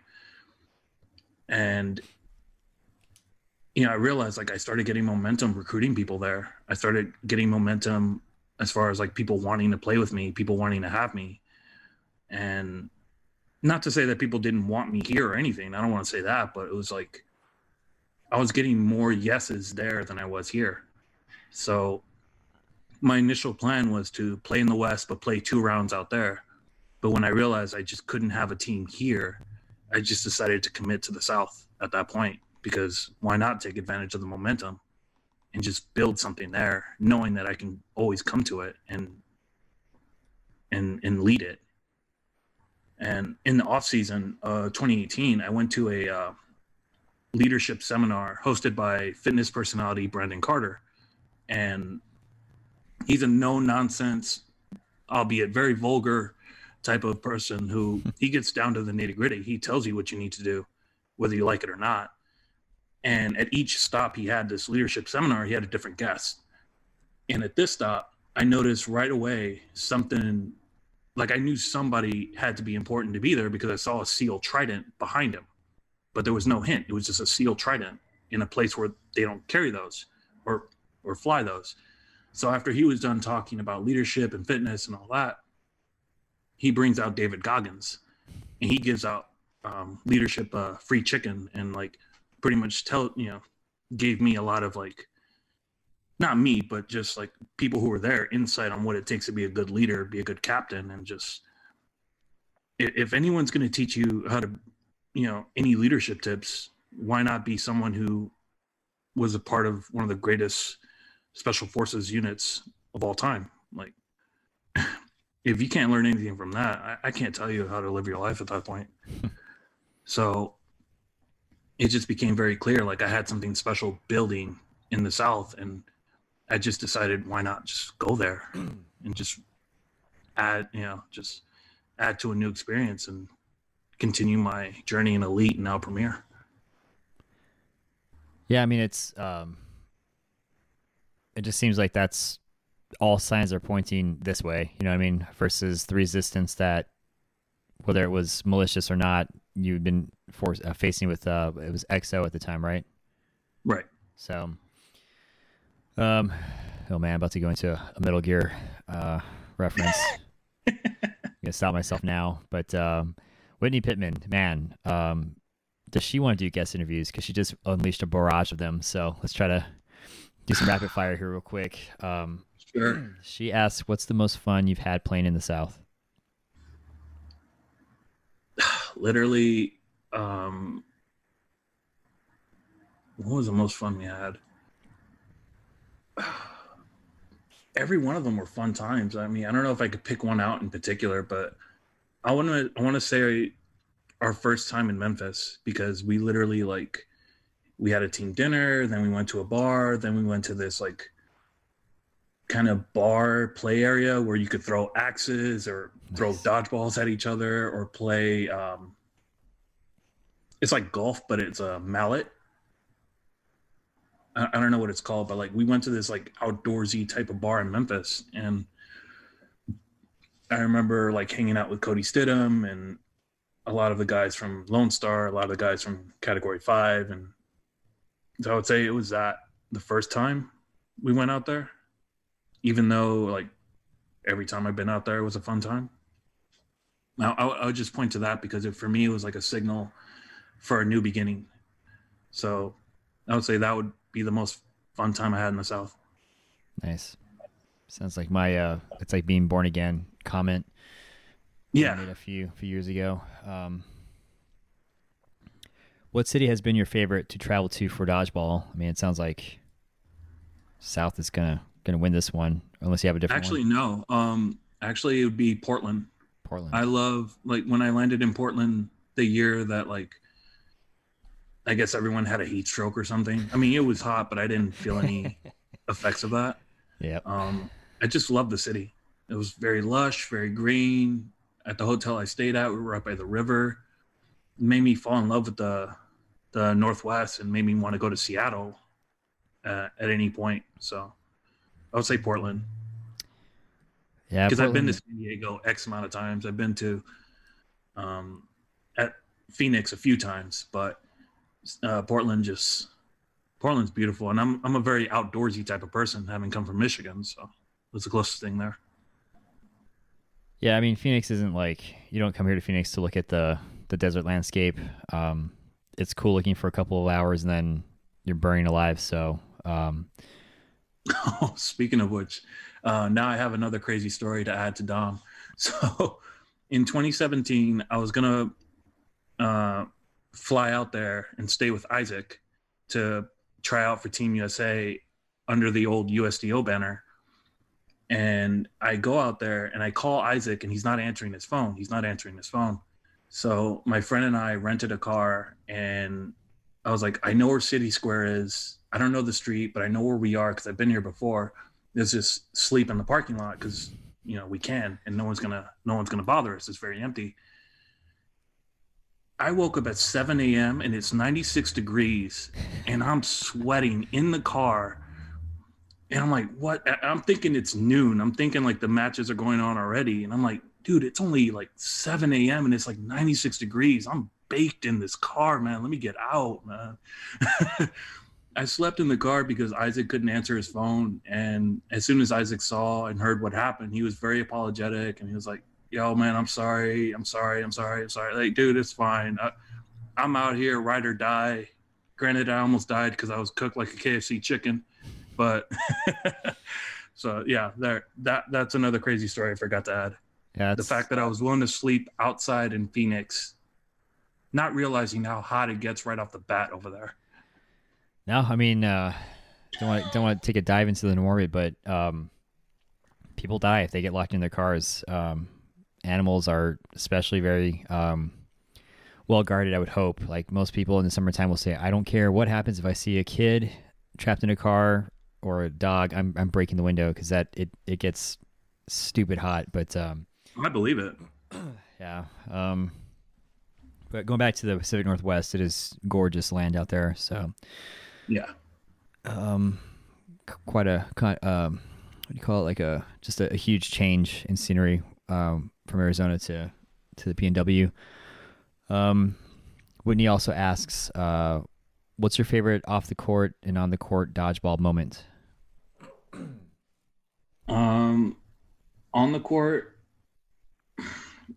on the court thus far, and this goes back to Memphis. We were in round robin. We went four and one against Ascension, and and um, prior to the second matchup in uh, in No sting, co-ed No sting, Devin Parham comes up to me. He's like, "Yo, we got some payback," and he didn't say it like with any malicious intent. He was like trash talking, like Hmm. playfully. He's like, "We want to run that back because there's no way like you're the on- you and this team are the only team that beat us this whole day.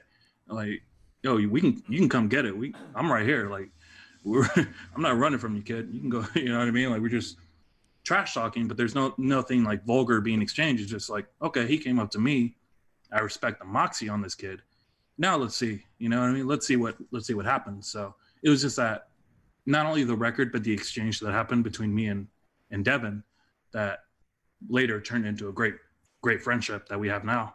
So I'll say that's my favorite on the court moment. Favorite off the court moment. Um, I'll I'll probably say anytime after a West round. Um, I'm talking to Tim. I'm talking to Serge, and whether they know it or not, they kind of give me gave me advice on like what I see, how to improve, and stuff like that. Cracking a few beers and whatever, because granted they look like scary individuals, but they're actually really nice people. I'd argue they're probably the nicest people I know in the game. So anytime after a tournament in the West when I played out here, I would always talk to them and you know talk to them about their final matchup with Doom and how it went and and stuff like that. So it would just be moments with uh, Tim, moments with Serge. I mean, it was moments with Tim and Serge and some of Team Evil that ultimately inspired this podcast. So uh, I totally feel you on the hanging out with those guys. Um, those conversations can be pretty pretty awesome, and um, I know they've always given out this vibe of they're too good to be approached, but it, it's usually the opposite. They're they're a good batch. Um, she also asks, uh, "What are the biggest differences between Southern Revolver and EXO?" Um, you kind of talked on those. I don't know if you wanted to revisit that. Um, the biggest difference for me is more so, um, like the leadership uh, traits I picked up. Uh, with EXO, it was always like, because we all wanted to be competitive. We all wanted to be, and we're in the West. Like we all wanted to do well. We all had a sense of pride. But I never prioritized like team dinners or anything like that. And the one thing I learned from Goggins is like before every mission, before every engagement, what do warriors typically do? They have a nice meal, they have a nice chat. Sometimes they'll share a few drinks or whatever. They they kind of take some time away from the seriousness and preparation and just embrace the moments of peace. And I feel like the only difference between Southern Revolver and EXO is yeah, we're both competitive, but as a leader, I've evolved. So there's not too much of a difference between the two teams, more so the difference between what I knew then and what I know now. So that feeds into the next question, and that is, what have you learned most from captaining? Um, hmm. Kind of, kind of, kind of what I already discussed. Just like creating an environment where where we're all feeding into each other's competitiveness, but feeding on feeding into each other's need for family. Like every man on my team knows, like, hey, if I'm messing up on my role, take over. I'm good enough to be here anyway. Um, and every woman on my team, I have four women on my team. Every woman on the team knows, like, hey, you you're not on here to fill a quota. You're here to do some damage because I know you can. And you may take my role or you may take their role, depending on the matchup. But you have an equal say in this team. So, um, just creating that need for competitiveness and need for family because ultimately that's what we are. Everyone on that team is an extension of me in some way, shape, or form. Nice. Yeah, that's what I like. I know you kind of harped on those themes a little bit, but to be able to wrap it into that question was it was good that when he asked that one. Mhm. Um, she also asked if you have a preference for drafting redheads on Southern Revolver. Picking up on a, on a pattern here. Um, that just happened the way it happened. Uh, I have Sean Kinney, Brendan Bolliard, Whitney, and Emily Lockhart. And looking back, yeah, they're all redheads. It just happened that way. that's, all, that's all I can say. It just happened that way. Um, she asks, "What's your secret to always having a positive attitude?" I mean, earlier, holy crap, we tar- tapped into some some dark themes, but um, I mean, what, what I think for what is it? Uh, I don't know if there's a secret, to be honest. Um, I think part of it is just the fact that I think, like David Goggins and Jocko said before, like sometimes they just have days where they don't feel it, and the same thing with me. Like some days, especially more so during the pandemic, there are moments where I don't feel it, and if anything, I want to project is the fact that the secret to me being positive for other people is I don't want them to feel like me at times. I don't want them to feel like me in my darkest moments. I want them to know that even at my freaking darkest moments, yeah, I caught myself, is that I care and I'm still being able to be reached out to. So it's not so much that I'm positive all the time, it's just that I haven't lost myself in the abyss of my mind. And if I can rescue people away from that, that's really my secret there. I don't want people to feel like me in my worst time. Man, do I go into another rabbit hole or not? Um, I've shared it with you that it's like a, um, it's like a, an am- animated DC movie. Uh, I think it's like Batman versus the Owl or something. Cor- uh, Night of the Owls. Yeah, where he's like, they're the same kind of, but there's that quote where Batman says like, you know, unlike you, I've stared into the abyss and didn't back down or something like that. Um, I didn't blink. I didn't blink. yeah, when I saw, I was like, good God, Batman is just so dang awesome. Like, And that's the thing. Like, and that's some, that's one thing. Like, I, I've tapped into some of my stories there, but I didn't tap into how I felt when my parents passed. I didn't tap into how I felt like why I got into martial arts. You know what I mean? Like, what pushed me to that level. I don't want people to feel like me at my lowest. And I know some people may share some of my scars and some of them may share my experiences, some of them may have worse experiences than what I have. I don't want people to feel that way, not around me. And I could have very well easily been this, that, or the third, or not have been here. But the very fact is, I don't want people to feel like me at my lowest because I've been there. I, I, I've been there in moments where it's like, I don't feel like myself, but I am myself. You know, and yeah, that's pretty much it. Like, I know what it's like to feel scarred, and I know what it's like to look at the abyss, but I will be if I know what it's like to blink when I stare into it. nice. Um, on a happier note, she asks, "Who's your favorite teammate?" Cough. It's me. Duh. Cough. So it seems like um, these questions are more just affirmations, I guess, of what people already know. So no, Whitney Whitney is a mix, a more balanced version of myself in that like I said, I watch drone strike videos before a tournament, whether it's a charity one or not. Oh, like. I want to get in that mode where it's like the men and women on my team are the only thing that matter. Uh, in, in a competitive sense, they're the only people that matter to me. Um, with her, it's like she's competitive, but like she'll share dog pictures with me and like funny memes and stuff like that. So, um, and on top of that, like anytime I get caught out or thrown out in a in co-ed, I, I, I call her my bail bondsman because she bails me out and she brings me back in. So that, that's what she's alluding to. Well, um, at the time of this recording, I believe she's standing somewhere in the corner of Winslow, Arizona. Um, so she's just enjoying everything that um, Arizona has to offer. So, um, then yeah, offer is on the table. Whitney, if you're ever interested in guest hosting, uh, by all means, this will be the season where we need it the most. But um, Do you have one more final crowdsource question came in through Instagram. Um, I hope I'm saying his name right, but Faizan Hyder asks, um, can you see any standardized rules changing uh, to improve the the world foam game? Um, can you see any standardized rules changes improving the world foam game? I would say the timed element. Um, I would say the timed element because now that we're introducing cloth into the game, I can't imagine how much time in a day would be given where we have timed cloth and timed foam in the venue that we only have limited time for. So I would say, if anything, um, and because foam is a, a ball that flies relatively quicker for most, the timed element in foam um, to kind of like make things better and move things along a little quicker.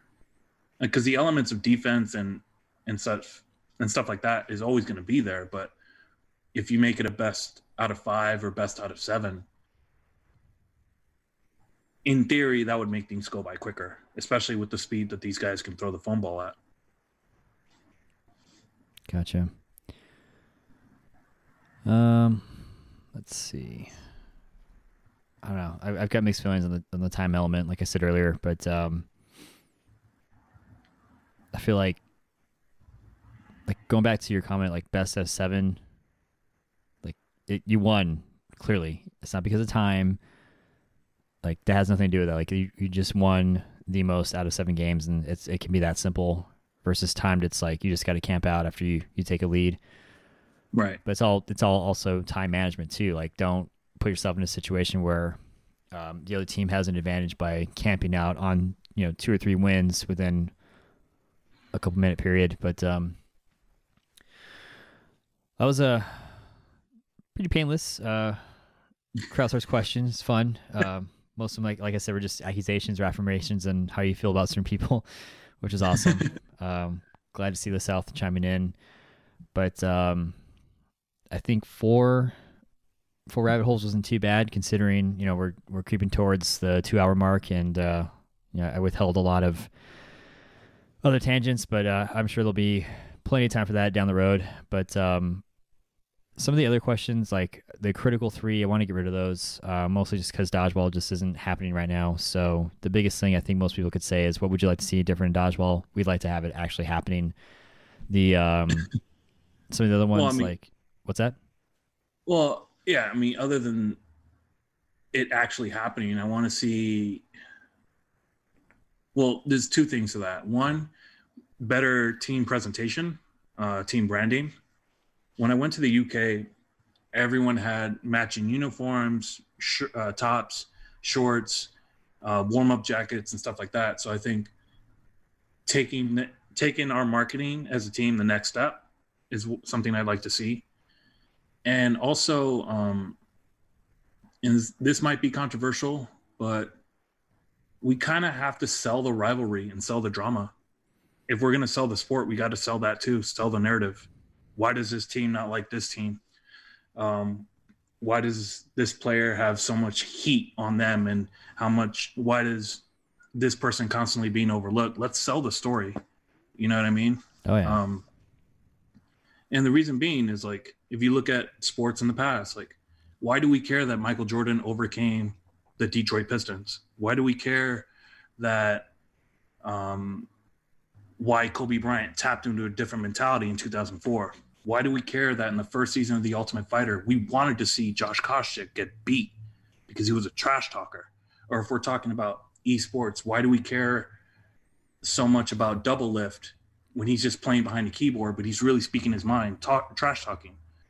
I think there's too much, um, and I can't speak to it because obviously I'm nowhere near it, but there's too much selling the sport, not selling the drama. And once that does pick up, like, let's really emphasize that. If we're really trying to sell it to people, let's sell that too. And let's sell the fact that Heat, uh, was it two years ago, was sending out memes on almost on a weekly basis. Let's sell that. Why are we running from the drama? Like we're not. Granted, granted, it was all in good fun, but let's not sell this like, oh, we're all happy to be here, just playing or whatever. Yeah, we are, but why should we why why should we just sell that and not the drama? sell the narrative. We're sh- we're selling ourselves short here. And part two of the podcast in three, two.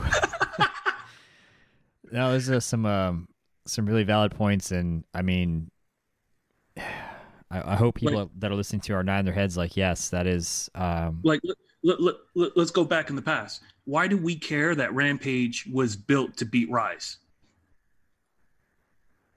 I mean, Rise was the Why dominant force. care? Yeah, Huh? Rise was the dominant force. They were taking our medals, and we had right. it. I mean, this was happening during the the era of blogs and not the era of podcasts. So it might not be it might be forgotten. But why do we care that every time we see Rise in the final, either you want to see him win or you want to see him lose? Why do we care that every time Mayweather is in a boxing match? Because we want to see him lose, but we know he's a defensive maestro. But we also know that he trash talks a lot. Sell the narrative along with the sport. Yeah. Otherwise, all you see is uh, somebody that throws really hard hitting somebody that didn't dodge is cool, and that's it. Yeah, That doesn't like I mean it's cool, but that's only because I know the story behind it. Exactly. well, more to follow on that. Um, we'll talk offline about it, but um, I that is a good thing to to bring up. But um, do want to spend some time on this last one. I do have two actually, but um, what does uh, what is life like after dodgeball for you? I I don't know. And you should have seen this Um, coming for yeah, every episode. No, no, it's just thinking like I want to be involved in it as much as I can. Like if I'm in, you know, if I'm in, you know, great shape and barring any serious injuries, I want to play as long as I can. So whether it's after dodgeball, I don't know, maybe content producing, um, maybe more interviews or something different on the international front, or going back into competitive gaming in some way because I still have that. I mean, but otherwise, like I haven't really thought about after dodgeball because for me, it's been a part of my life for the past 10 years. And I say 10 because in 2020, it didn't really continue, but would have been 11. I mean, with the podcast international series, dodgeball has been part of you during 2020. So Right. So just not the physical. who's to say that I'm going to leave? Like, let's say if I were to, you know, God forbid, retire next year, I would still do the podcast. So does that really count as after dodgeball? Um, yeah, because the way I asked this question is, what is dodgeball like after you can't play anymore for whatever reason? then yeah, I guess it would probably be in content producing or or things of that nature. Um, because I've fallen in love with the process ever since I hopped on. Nice. Well, I was trying to pick a theme for 2021. Uh, you know, two seasons ago it was pizza versus um, tacos. Tacos. Last season it was the good old Austin Deeks dad jokes. Um, for this one, given the fact that we're coming out of the pandemic and we are unfortunately um, more divided than I would like to see, um, I think what I would like to, at least I would do before I'm out the door. Um, you can come up with your own with your ask me three questions uh, spin. Uh, Justin Bosch might have his, or Bosch might have his uh, continuation of what's in your gym bag. For me, it's what um, is one thing that you are grateful for, and it could be because of today, because of last week, this year, forever. just end The this Hannah thing on on gratitude. the Hannah question. um, I think I'm grateful for the fact that I took time to do this episode, um, to do this interview because, like I said, like I said before, I won't know the full impact of what I leave behind, and I'm grateful for the opportunity of doing so with this episode and future ones down the road. So I, I, do want to thank you for that. Um, because for me, it's like I have this phrase where it's called like I'm running a race to a finish line I'll never see. Hmm. I won't know the full impact of my time here, and that's probably why I like I take so much time and go 100% at everything I do. So if anything, I would say now is like the time it you know working on the podcast, the time interviewing on my end of the things, and being interviewed when to be honest, I don't see myself as a big name in the game. Um, I'm just someone that cares very openly and want to see it grow while also having my own goals at the same time. So I would say just grateful for the opportunity as of now to do this interview and who better to do it than with someone who I've gotten to know over the past two and a half, three years, where there would be no like awkward moments as far as like opening up where I probably would have it with anyone else. Nice. Yeah, I'm trying to look back at my notes where Hannah asked that question because I was like, "Ooh, that's a good one. I'm going to steal that." Um, usually, I can. Nah, she threw it as a curveball. Yeah, like... I know, and it, I you know, threw you off. I was like, "Oh, I get him again." I wish I had it in the notes where I circled it because it would have been like, "Ha, see, even even past me had this planned. It wasn't uh, sporadic." but um, yeah, I mean, you know, I definitely appreciate everything you've done, and and I think the intent with kicking this um, this season off with someone on the quote unquote West Coast, but also with some Southern ties, but also just with what you've done, helping me out from QAQ scene to timestamping to getting us into some kind of international scope. Um, I know that I'm leaving this in good hands. Um, I haven't I, I haven't really officially announced it, and I don't know if I ever should have to. But for those that are listening, you know, I'm out. I'm basically deploying. I'm out the door for all intents and purposes, April 6th. And so my biggest fear um, had always been when starting this thing is if it took off, does it die with me? I'm not, not saying I'm going to die, but like if I stop doing it for whatever reason, um, all these stories, all these memories, all these awesome um, conversations, like do they go away? Does somebody else pick it up? And knowing that you and Justin have have picked up um, a lot on your own, We've had the fortunate opportunity to have guest hosts like Lou and uh, Amanda. Like it, it tells me like this this will go past me if even if I ever wanted to walk away. Like if I just said one day, eh, I'm tired of doing this crap. I don't want to play dodgeball anymore. Um, I know that what we've created will sustain, and this is a great opportunity for it to do so. Because if for some reason you guys drop the ball, I will come back and beat the crap out of both of you. So there's that.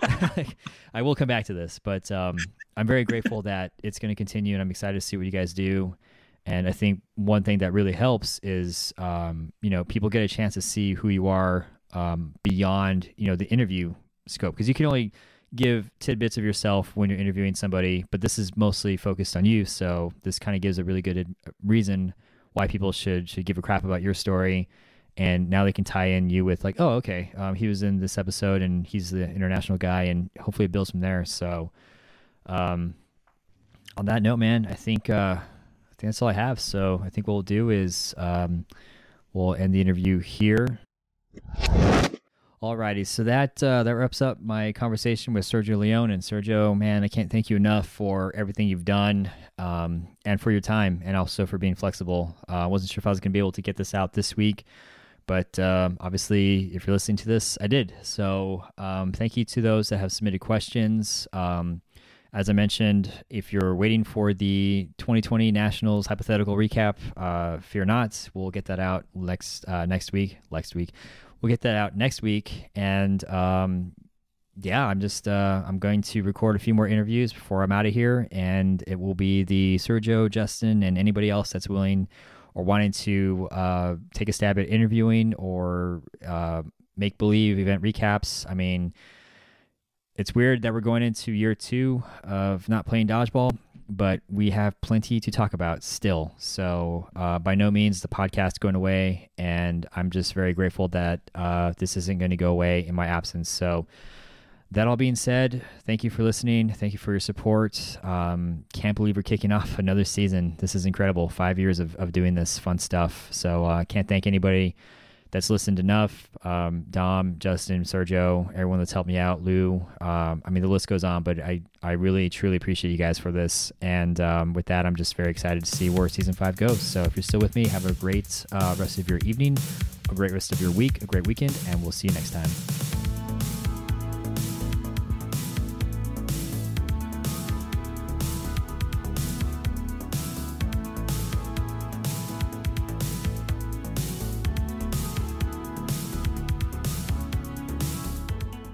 Think that's all I have. So I think what we'll do is um, we'll end the interview here. And swoosh. later, space cowboy. Ah, shouldn't have. Uh, What'd I, you do? I, I, I entered the interview too soon. Um, you told me to say that. I know, and I completely I tossed the ball up to you, and I just swatted it out of your hands. So